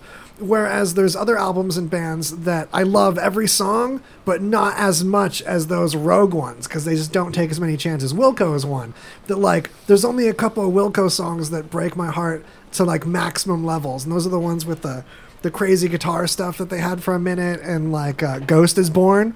Uh, but other than that, it's just always great songs. But Like, Automatic for the People has uh, Night Swimming, which Yeah. is one of my favorite songs. It has Man on the Moon. It has Everybody Hurts. Like that is a fantastic the untitled record. bonus track at the end is one of my favorite freaking songs even so that album is one of those rare ones that straddles the line where it's uh, it does things that are unique enough to get that wow that's the only place i can get that special feeling but also every song is great the worst songs on it are, are, are great still so it's a super listenable and got the right amount and it's only 49 minutes. Yeah, but then Green is a close second too. It just gets more dangerous in Green, where there's a couple songs in Green that I like more than any song on Automatic for the People, but the whole album isn't the same for And me. there was I the other skip thing we were talking about album covers, and REM never had a fantastic album No. cover.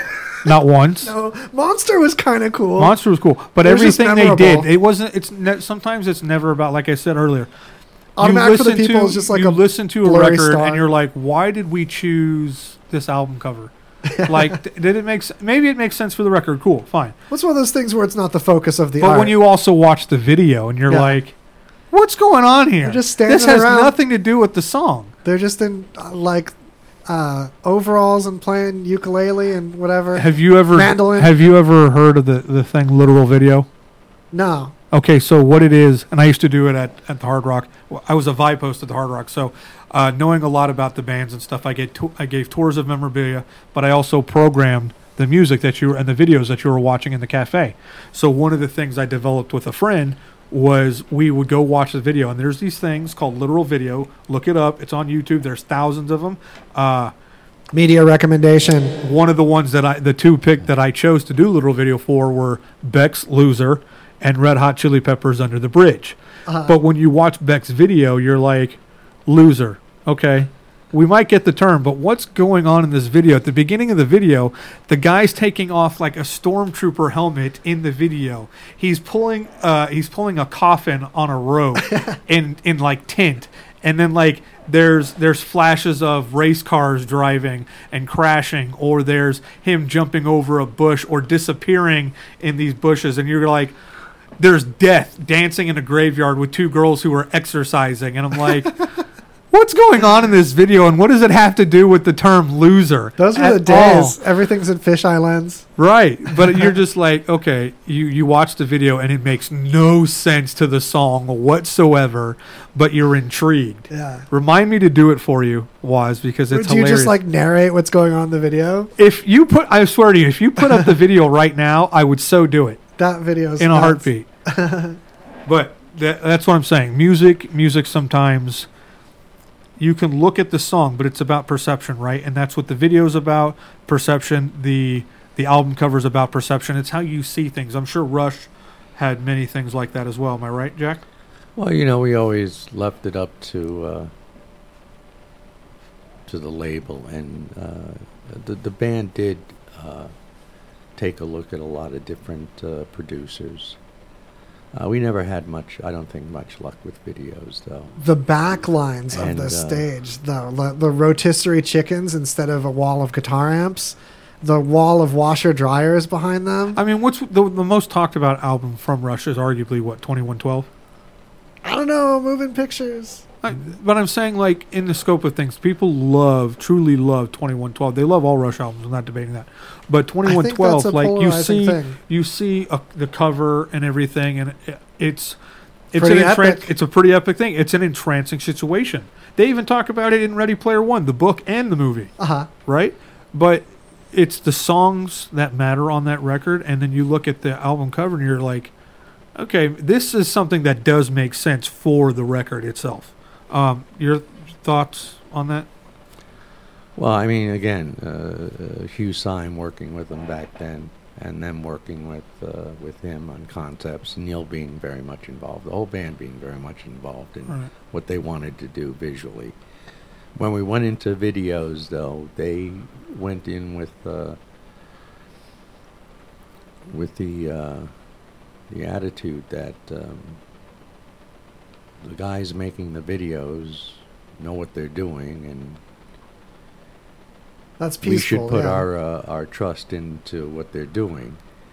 Um, and with and same thing with with several producers and engineers that they went through, and it all worked out well, except I think on the video end. Uh, these storylines that uh, that some of these producers would come up with and uh, have the band do, um, just not a, a a good band to translate. And the other thing is, you know, the the videos, the MTV stuff when that started happening. To me, I couldn't I couldn't hear the same song that I used to hear in the past uh, with my mo- own imagination as to as to what's going on, and it, it became like watching the band's little commercials for Yeah. their album, and uh, to me that was kind of disturbing. I agree. Good way to Uh, look at it though, because they started to not even play the whole song anyway. So it definitely was turned into just commercials, which is a shame because there's some memorable videos. I mean, to- again, there are amazing video works out there. Uh, Any any Uh, any as- as favorites off the top of your head? uh, um, I mean, mine might be "Take on Me" by Aha. That video was way ahead of its time. For sure. And I think my, I think to me, maybe one of the best music videos, not just that I've ever seen, but ever made, was Prodigy "Smack My Bitch Up." That video, It looks expensive and modern to this day. It's weird to think about how right, old that is. Right, but in terms of the video and what uh, Jonas Åkerlund was doing in that video, because he also did "Turn the Page" uh, by Bob Seger, Metallica's version. Uh-huh. Uh, he did that video, but "Smack My Bitch Up" by Prodigy is like the whole misdirection thing of the video at the from the beginning to the end. And I watched that back today, my sister saw it for the first time recently. She's like, "What is that?" I was like, "Watch the video, watch the unedited version. You'll thank me later." She texts me back. She's like, "Holy crap!" I'm like, "I know. It's the greatest video that might ever exist." Wait, so speaking of Prodigy, have you seen the I forget what it's called, I'll remember in a second, but these people, these sound designers that do sound design for movies, were taking music videos and replacing the audio with what it probably sounded like on the shoot. So No. like footsteps and breathing and it just like the Prodigy videos especially are so funny this way cuz you hear him being like I can only imagine like, what the Firestarter sounds splashing, like. Yeah. And like muttering to himself and stuff like that. Wow. It's so funny. It just makes it feel so like wet and awkward. But I wanted, yeah, I'd ask Jack what his favorite any videos off the top of your head that you might remember. Oh, uh, Music video there favorites. there are a bunch of, of videos out there. I just can't remember them all because I'm. it's been a that- minute since any of us have life looked at a where I don't remember. You're you're a little young. You're a little young, Jack. a little I young on that. um, but uh, I, I, I can't think of the name of the band, but uh, they're they're walking through this warehouse that uh, and they're uh, all in white, I guess. And there's machines behind them that are acting like those mousetrap machines, where one thing knocks into something else, like I just did with this. I'm trying. I'm trying to visualize this so that you keep talking, and, I might remember this. It's all uh, them going through and these different uh, things crashing into things and then creating something else to move. And at the end, there's these huge balls that are filled with paint, I guess, and they explode. Uh, Is it onto uh, the band. that band that makes like? They did something, I think, in an airplane as well. Okay, go. That's it. It's got to be. They right? also did one on treadmills. Treadmills. yes. Yeah, it's oh, okay, it's them. go. It's definitely okay, Okay, go. go, That's what. I was like. Is it's got to be them because they make the most elaborate, amazing videos Yeah. that they can create And a lot of their videos in videos one shoot. are low budget, Yeah, high it's work. a continuous shoot. Yeah. It's a one shoot. Yeah, Yeah, it's they definitely do. okay. Go. Nobody does videos like okay. no one Go. does continuous shoots like them either. It's Oh insane. look, Yeah, yeah. Oh, oh, thank you, Alan. Yeah, we we got Alan Arturo in the chat. Chavez. What's up? Yes, this is John Bonham. What's up, man? Yeah, Arturo Chavez in the Greasy Conversation band, the compendium band to this podcast. He's the guitarist. Oh, is it? Look it? it up on Spotify. Have I met Alan, Arturo thank you. before? Happy birthday. Happy birthday, Alan. Happy birthday, Alan. No, you haven't met Alan yet. no, Uh, but it's Arturo. He was saying, "Is that John Bonham?" And I don't. I don't. Do have I met him? Um, I'm not sure if you've met our guitar doodle dude. Well, you're gonna. You did now electronically. It happened. Yeah. happened. Hey, what's up? so yeah, okay, go, Jack. Amazing, amazing luthier, Alan. Oh yeah, for sure. He's got all the woodworking, uh, finagling tools. So it's And it's, he always knows how to finish my uh, my thoughts. it's AMD Guitar Works, right? yeah. Okay, sometimes I accidentally say AMG. Oh wow, That's Mercedes. hard rock fan. That's what's up. He Hey. worked with us. For, he worked with me for like five minutes. AMD. I hope. I hope you didn't hate me, bro. I was a very dislikable guy at some point. I'm. I still am, in a way. It's okay. We all. We all change, right? Word. Yeah, I fluctuate throughout the day. All right. Well, I'm glad we got the okay go thing out. I'm glad you said that. Like, Yeah, that to me, those those videos, and Alan actually uh, showed me those when we were working together in the shop. good on you, Alan. Uh, And like the it turns me on to a lot of video stuff. the treadmill one wasn't expensive for them to do. They just had to practice it. Right. And like that idea of like this is just the art and the and the the soul going into this presentation, even though it's silly and fun, rather than spending a bunch of budget on it. Like I know one band, love them to death, and they spent a bunch on a, a music video and an expensive producer, and the only thing that happened in the video is there was a bright light behind someone's head, and their head would move in front of the light sometimes, and sometimes their head would move not in front of the light, and the light would shine through the back of their hair, and it was really beautiful in high definition. But that's literally the only thing that that occurred. I wish my hair glistened in the sunlight like that. But it didn't distract from the song that much. That's a bonus. Fair. Some of the other artists would be Peter Gabriel and Oh, Ah, Peter Peter Gabriel, Gabriel's Sledgehammer, Yes. right? uh, well, uh, and Genesis too. Genesis has some interesting. Uh, Michael Jackson for sure has Oh, some really great videos. Yeah, There- Holly, there your favorite people videos out in the there. chat. That's what's up, man. Nice to meet you. And You let's and uh, let's Oh, yeah. definitely uh, let's I'm- definitely link up sometime some, soon. Shout out to Boogie. I love Boogie. Yeah, you remember Boogie, the sound guy? I worked with No, him it's Boogie who's uh who's in the band uh different Boogie. different Boogie. He's in the band uh Oh, come on, it's right there on the tip of my tongue. It's a Vegas band. People's Whiskey. That's it. Oh, okay. I think I I know him too. Not as well. I love People's Whiskey. Um, I like whiskey in general and scotch for that matter. man. So hey, we got one more quick little Bob Thornton, and then we're gonna do a little news chug. So just a second with us. Here we go. deal. Woo! Hey, Sal. Hey there, lonely boy. What the f- was that? Dude, down here. What the f- We are your balls. Hello. How in the hell? So, we don't have time to talk about that now. Dude, rubbing that bar of soap against us for like 10 seconds does nothing but just spread around your junk funk. You might as well be bagging us into a dirty mop bucket. You want to get some action from something other than yourself, don't you? Well, your first step is to stop making your most desirable place an inhospitable environment. Trust us, Sal. Let us continue doing the thinking for you, big guy. Go buy some ball wash. Ball wash XL today. ball wash? What is ball wash? What is ball wash? It's no laughing matter. Ball Wash is a powerful yet gentle pH balanced wash formulated for a guy's most odor prone and sensitive area. It also features activated charcoal and other natural ingredients selected for their unique properties, making it the perfect wash for balls and body. Hey, dude, you remember the other day when you were making the bed and your hand slipped off the sheet as you pulled on it and you smacked us really hard by accident? that shit hurt, but damn, it was funny. okay, seriously now. Use promo code Radio Vegas at checkout and you will get 15% off your order. That's ballwash.com.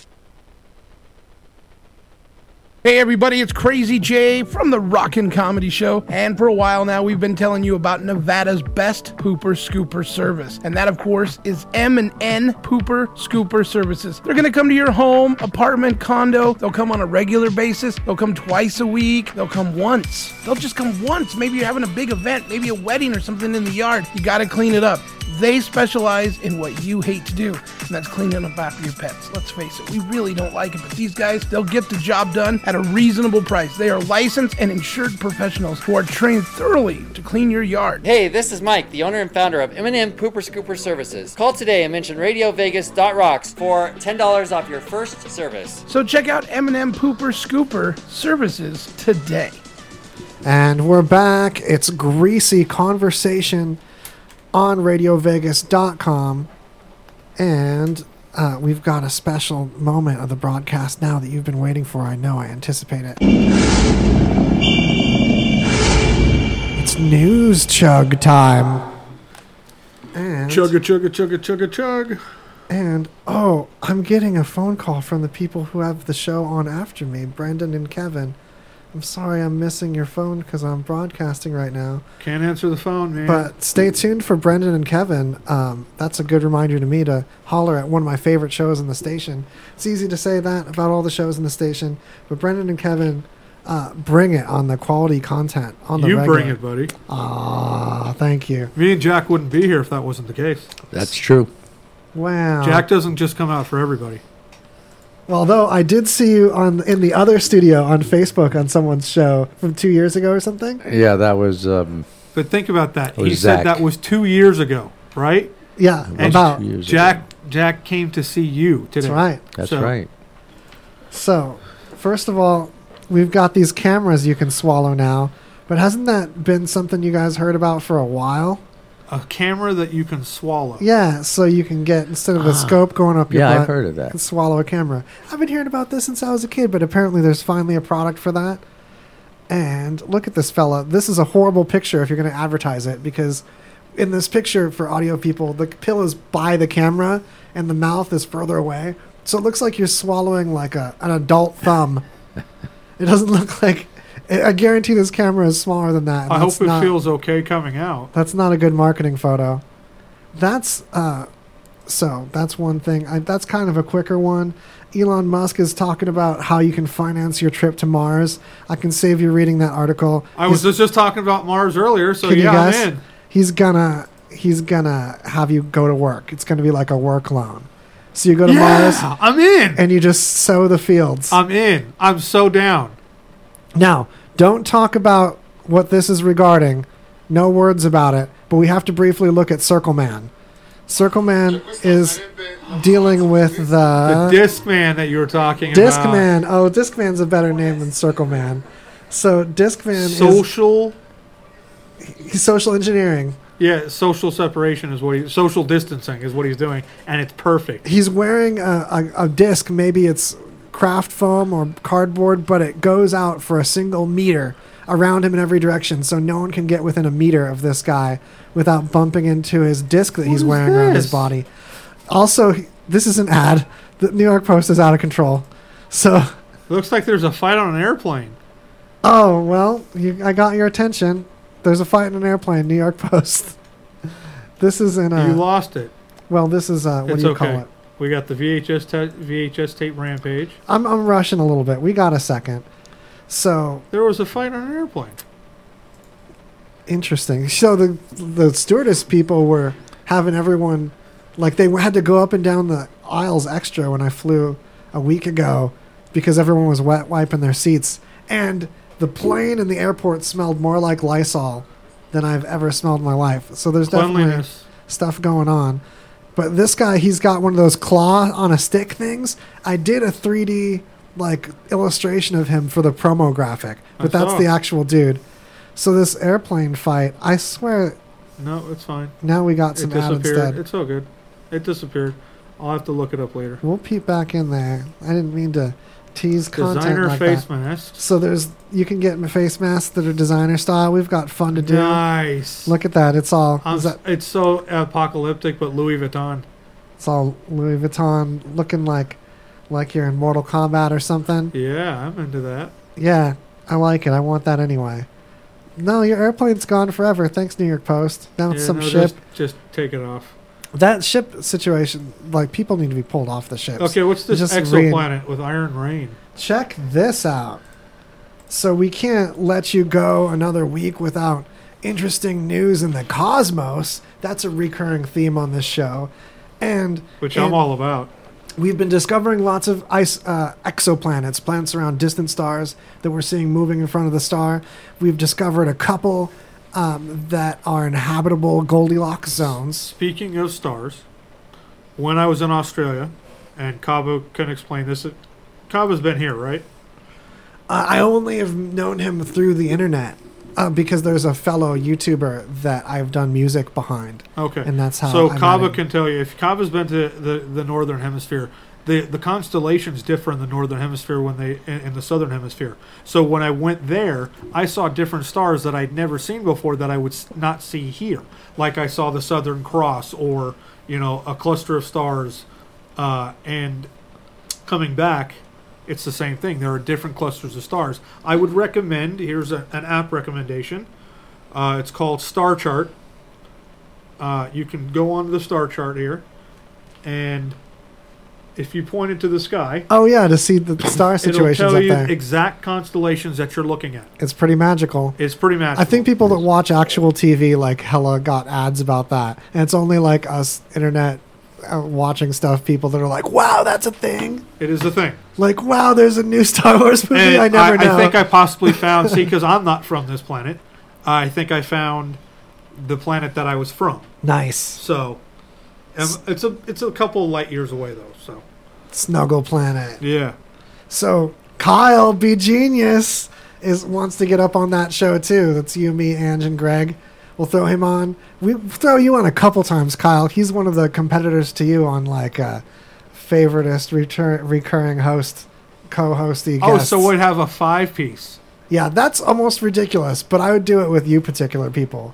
We just got to not talk two conversations at once, which is the hardest thing when you have four or more people. No, it's fine. But I'll that- just I'll just sit I'll, I'll just sit on the corner and not talk until you want me to. That group can play. Now, if you want to get back on some old greasy episodes, if you're a new, uh, if you're a new droplet, go check out the Kyle ones, especially if you like conspiracy theories, because we he brings the juice on those. Anyway, oh, but also you're on the show right now. You holler in the chat. You've got a few minutes to be on this episode. In All right, way, back to the exoplanet precariously. with uh, Goldilocks zones. So, as I was saying about the uh, exoplanets, we're discovering more and more of them, but we're finding some spooky ones too. This one, by all indications, rains liquid metal. Just molten iron falls from the sky. That planet is heavy metal. What's the name of it? Oh, it's uh, it's Y O U S M E L L. Uh, it's So- always like letters and numbers like so that. put the word heavy in front of it, or metal. It's like the heavy steel industry on Earth where they melt iron. And Oh, so I love this. I love this. I want this so bad.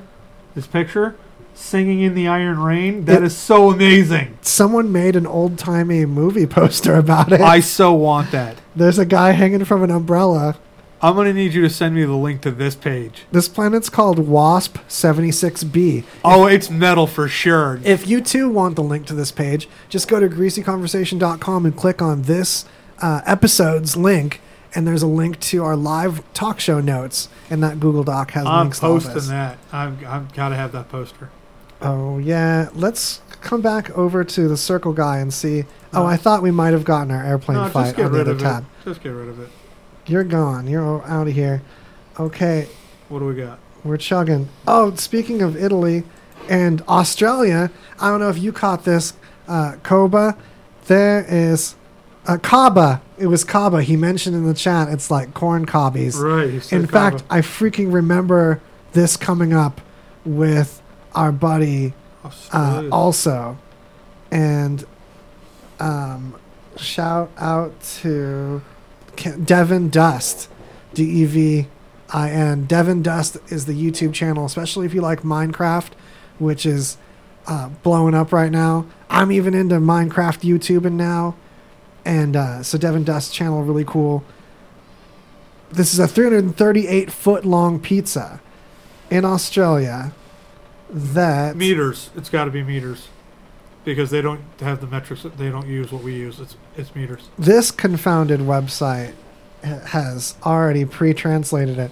But I love this. it- They made it in chunks, and they run it through a convection oven, and the convection oven just like cooks it as it goes. That's impressive. I want to eat at a place that just does it like this all the time. This is incredible. I now wish I had pizza. So it's to raise money for the wildfire situation. Vegan pizza, by the way. Hey, we can vegan it up. Speaking of vegan pizza, one of the best. Yeah, they're known for their vegan. But they have a vegan menu now. Yeah. So Evel Pie, uh, not just the rattlesnake sausage that I get when I go there. So I get to feel like I conquered beasts. I'm, I'm assuming Jack likes pizza. I love pizza. Yes. yeah, Evel Pie. Pizza's a lovable thing, like tacos. East Fremont. So they're a sponsor. Make sure you holler at them that RadioVegas.rock sent you. Who's the scientist guy here? It's me accidentally playing another ad. Oh my gosh. Okay. See, this is why Greg's here. yeah, he totally does a lot of this. I'm totally doing two hosts worth of stuff. right Drink now. like a Mexican kingpin. Yes. Okay. Okay. El so Chapo beer launched by daughter. Oh, that's gangster as heck. I've got double news chug here from south of the border.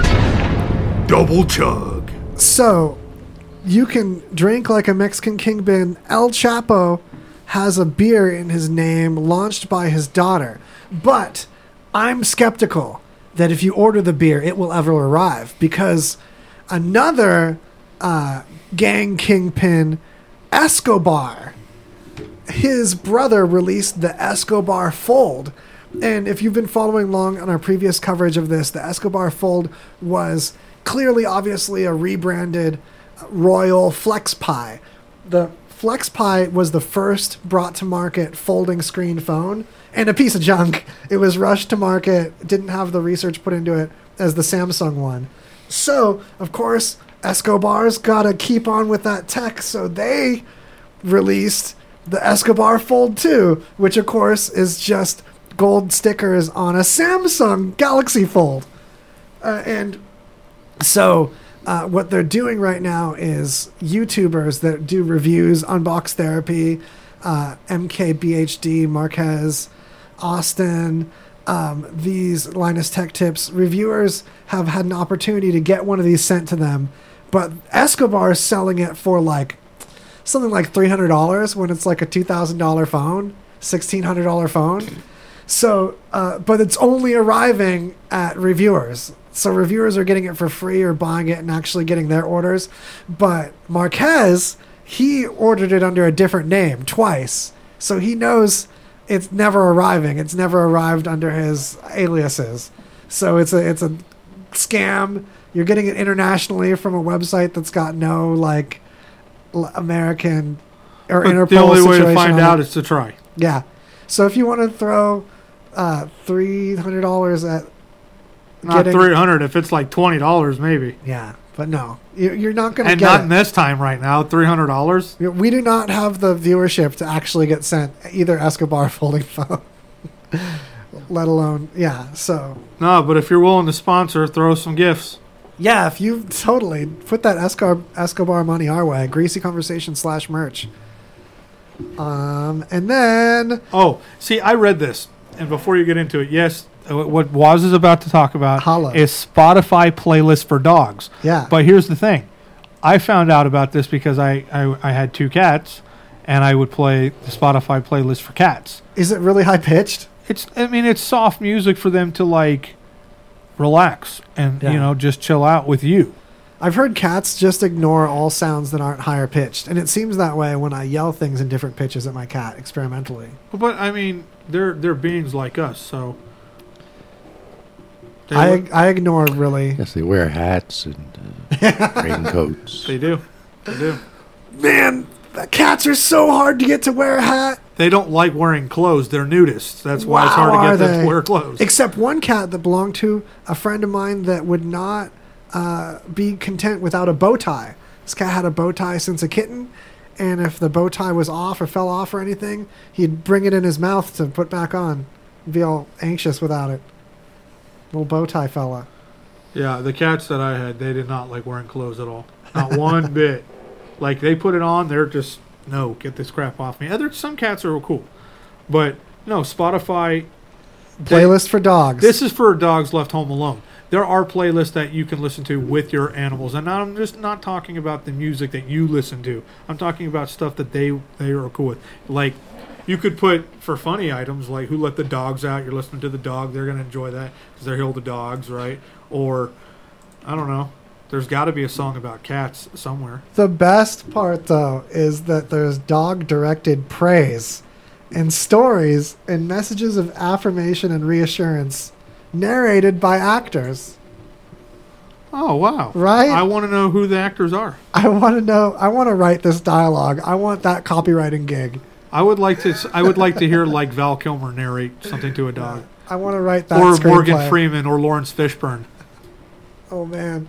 If you're doing dog directed content and you need an A class writer to ch- churn out some dog directed praise and affirmations, Waz and is your guy. Messages of reassurance. Yeah. We should start a company for that, Waz. I got that on tap. you yeah. and I. You and I could start a, a writing company for this, and they, and we could just call up actors. Hey, can you narrate this Spotify playlist? Good little fella. Good job. I miss you. You're doing such a fantastic job right now. What a good boy. Here, read the script. Oh, you look so cute in your little dress. now it's getting creepy. Now it's getting creepy. Okay. Now we're at the tail end. This is the, the home stretch. We've done our animal news, we've done our astronomical news. Now is an excellent time if we have any for plugs. Plugged the repair company. Um, is there anything else that you've got going on, Jack, that I could holler at everybody for you? Um, you know, I, I do a lot of naps. Big fan myself. If you're if you're looking to direct or film napping, Jack's your guy. I, I'm I'm good at that. Um, penmanship, holding a pen. I'm I'm trying to get my uh, cursive links back together, cursive Okay, writing. cursive and, writing uh, together. Oh, coming back on that cursive ro- vote again. I figure that there'll be a need for that uh, in the in the near future. I think Uh, you might be right. You might be right. It seems that art is going away, and uh, you're going to need some uh, some experts around. Though I don't know how long, much longer I'll be around, but uh, Well, and the I'm idea of what I can. art going away, I really feel like that we're on the cusp of expressive controllers, because uh, with music creation in the box and having this whole variety of instruments that you normally couldn't afford, you're still you're still stuck having to control these instruments with buttons and two knobs, and you don't have the ability to bend quick vibratos like you can on the guitar, bend notes independently, and I feel like. Uh, for example, with some products I'm working on with uh, distance sensing and position sensing in space you can look up at woz.lol. And now there is uh, a renewed interest in modular synthesis and people buying modules. And I've seen modules that use pressure push sensitive pads like you would normally find under some drum pads that are basically all aftertouch, how hard you push in real time to trigger different things. And I've worked some of these sensors into some new designs of mine. We're going to have a renaissance of both mine and other manufacturers' sidecar devices to be able to express like you could. Like, I can't blow a brass thing, but to have the dynamics of breath still have like human muscles cause them, that's something that we can do with pressure sensitive devices and with position sensing things. So I, I see like a rebirth on that, and also shameless plug. So, then John, I got the novel coming Yeah, soon um, on Amazon. So my novel "Life Is a Record" is due out this year. I'm s- I'm thinking fall. Wait, was- say that slower. Life is a record. Yeah, I thought you said life as a wicker. I, I heard record. My bad. uh, the novel is called tow truck Life. driver? Life is a record. Um, it's about music, love, and finding your destination. Uh, uh, the character uh, mirrors my entire life. I, a lot of people had asked me to write a book, and I, I didn't really want to write anything about myself. I never, in 30, I'm 38, I'm about to be 39. I thought, I haven't done anything in 30 years. Uh, This was approached a while back, and I hadn't done anything in 30 years to warrant a book. So I always told them no. And then, of course, I'd get the the usual response of getting reamed by my friends and saying, "You've done a lot, so why not?" And about a decade ago, I started writing a screenplay with a couple people, and we abandoned it. So then, when this came up about about a year or so ago again, I decided to take the bones of that screenplay and make it into a workable story. And I said, okay, this is what we're going to do. We're going to take that ending that I wanted. We're going to take the, the bones of the character and we're going to put it in this book.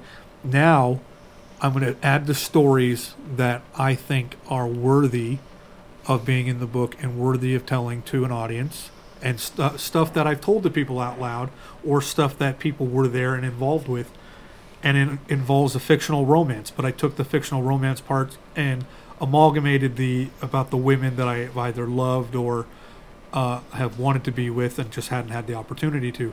So the guy works as a freelance music journalist, like I used to. Uh, works at a record store. I worked at a video worked at a video store, so kind of mirroring that same thing. Goes out on town, goes to concerts, meets this girl who comes into the record store. Uh, they hit it off. They start recognizing each other around town, seeing each other at shows or seeing each other at a bar doing karaoke, yada yada. They hit it off really well. They start dating. Things happen, good things happen, bad things happen, and then that's where everything else moves. And I've been working on it for a while. I finished it in the three months that I was in Australia. Tidying up editing. Yeah, uh, but while while now it is finished and I finished it from front to back, I went back recently and said, we can add a little bit more because it's at 40,000 words now, but I think I need to get it anywhere between 60 to 80,000. So about another 40,000, 20,000 at best, t- just to really drive home things. Um, and then, of course, I'm also working on putting out the Tarantino compendium that I wrote a while back. Uh, what the compendium is is the side piece to All the lore. all the Tarantino movies Oh, that's- where that's amazing. connecting characters and storylines together that you wouldn't normally see. So like you go watch Reservoir of Dogs and Michael Madsen's character Mr. Blonde, his name is Vic Vega. He's the brother of Vincent Vega, played by John Travolta in Pulp Fiction. Or where Big Kahuna Burger makes its first appearance not in Pulp Fiction, but in Reservoir Dogs, where we see Mr. Blonde drinking out of a cup before he goes and takes the ear off Officer Nash, who Officer Nash, Nash, excuse me, is related to Gerald Nash, the same cop who was killed by Mickey and Mallory in Natural Born Killers, but who's also related to uh, the other Gerald Nash in Django Unchained that is referenced years later. So it's those little things that I catch that I combine in these stories. That is really interesting. I may. I'll have to send would- it to you. I would. I'm a big Tarantino fan. Same. Oh. Uh, I saw what the latest movie, Once Upon a Time in Hollywood, when it came out. Yeah. I saw it twice in one day in the theater, and that's a three-hour epic, right? So I sat in the theater for six hours. But the first viewing was for me to watch the movie and to catch anything that I would normally connect anyway. And then the second viewing was the rest of the scavenger hunt, saying, "Okay, I already caught this. I know the movie now. Taking notes. What am I looking for that I didn't see?" And it's at in the credit scenes and in the extras as well on the digital and DVD release, where you find out how long uh, Red Apple Cigarettes has been around. The only movie that Red Apple Cigarettes was never mentioned in was Reservoir Dogs because somebody asked Mr. Pink for a Chesterfield. But other than that, Pulp Fiction, everything else has mentioned. Even in From Dusk Till Dawn, a movie that Tarantino wrote but didn't direct, he's in. There's when George Clooney comes back with food and Quentin Tarantino had murdered the the the uh, the uh, the hostage. He comes back with Big Kahuna Burger, right? Michael Parks, who plays the sheriff in From Dusk Till Dawn, also plays the sheriff in Kill Bills one and two. Plays the sheriff in in, in Planet Terror.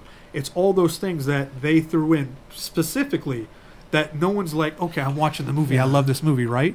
But the little nuances is what I'm about. The off the off the cuff things that connects the whole universe. But recently, your compendium became no longer online. online. Is that correct? But if you want it, I can send it to you to look at. But it will it will be released as a full book because And then, outside of that book, there's no more complexly put together compendium out not, there. Not that there? I know, but there there are things that people yeah there are things online where you can go and say hey what's this in Tarantino's things. But I want to be able to put it out guided as a book. journey. I want to be able to put it out as a book for you Uh. to say, hey, let's go back at this. It walks you, through it in fun order. Right, and you can actually see it, right? Um, there was something I was going to say about that. Now I don't remember. It's okay. I had to derail you because we've got to let the That's next fine. show start. It's fine. And so stay tuned for Brendan and Kevin, or if they're calling me about some emergency because I do the tech here, then something else crazy will happen. But either way, stay listening to RadioVegas.rocks and ride the wave of the mayhem. Touch the evening, everybody.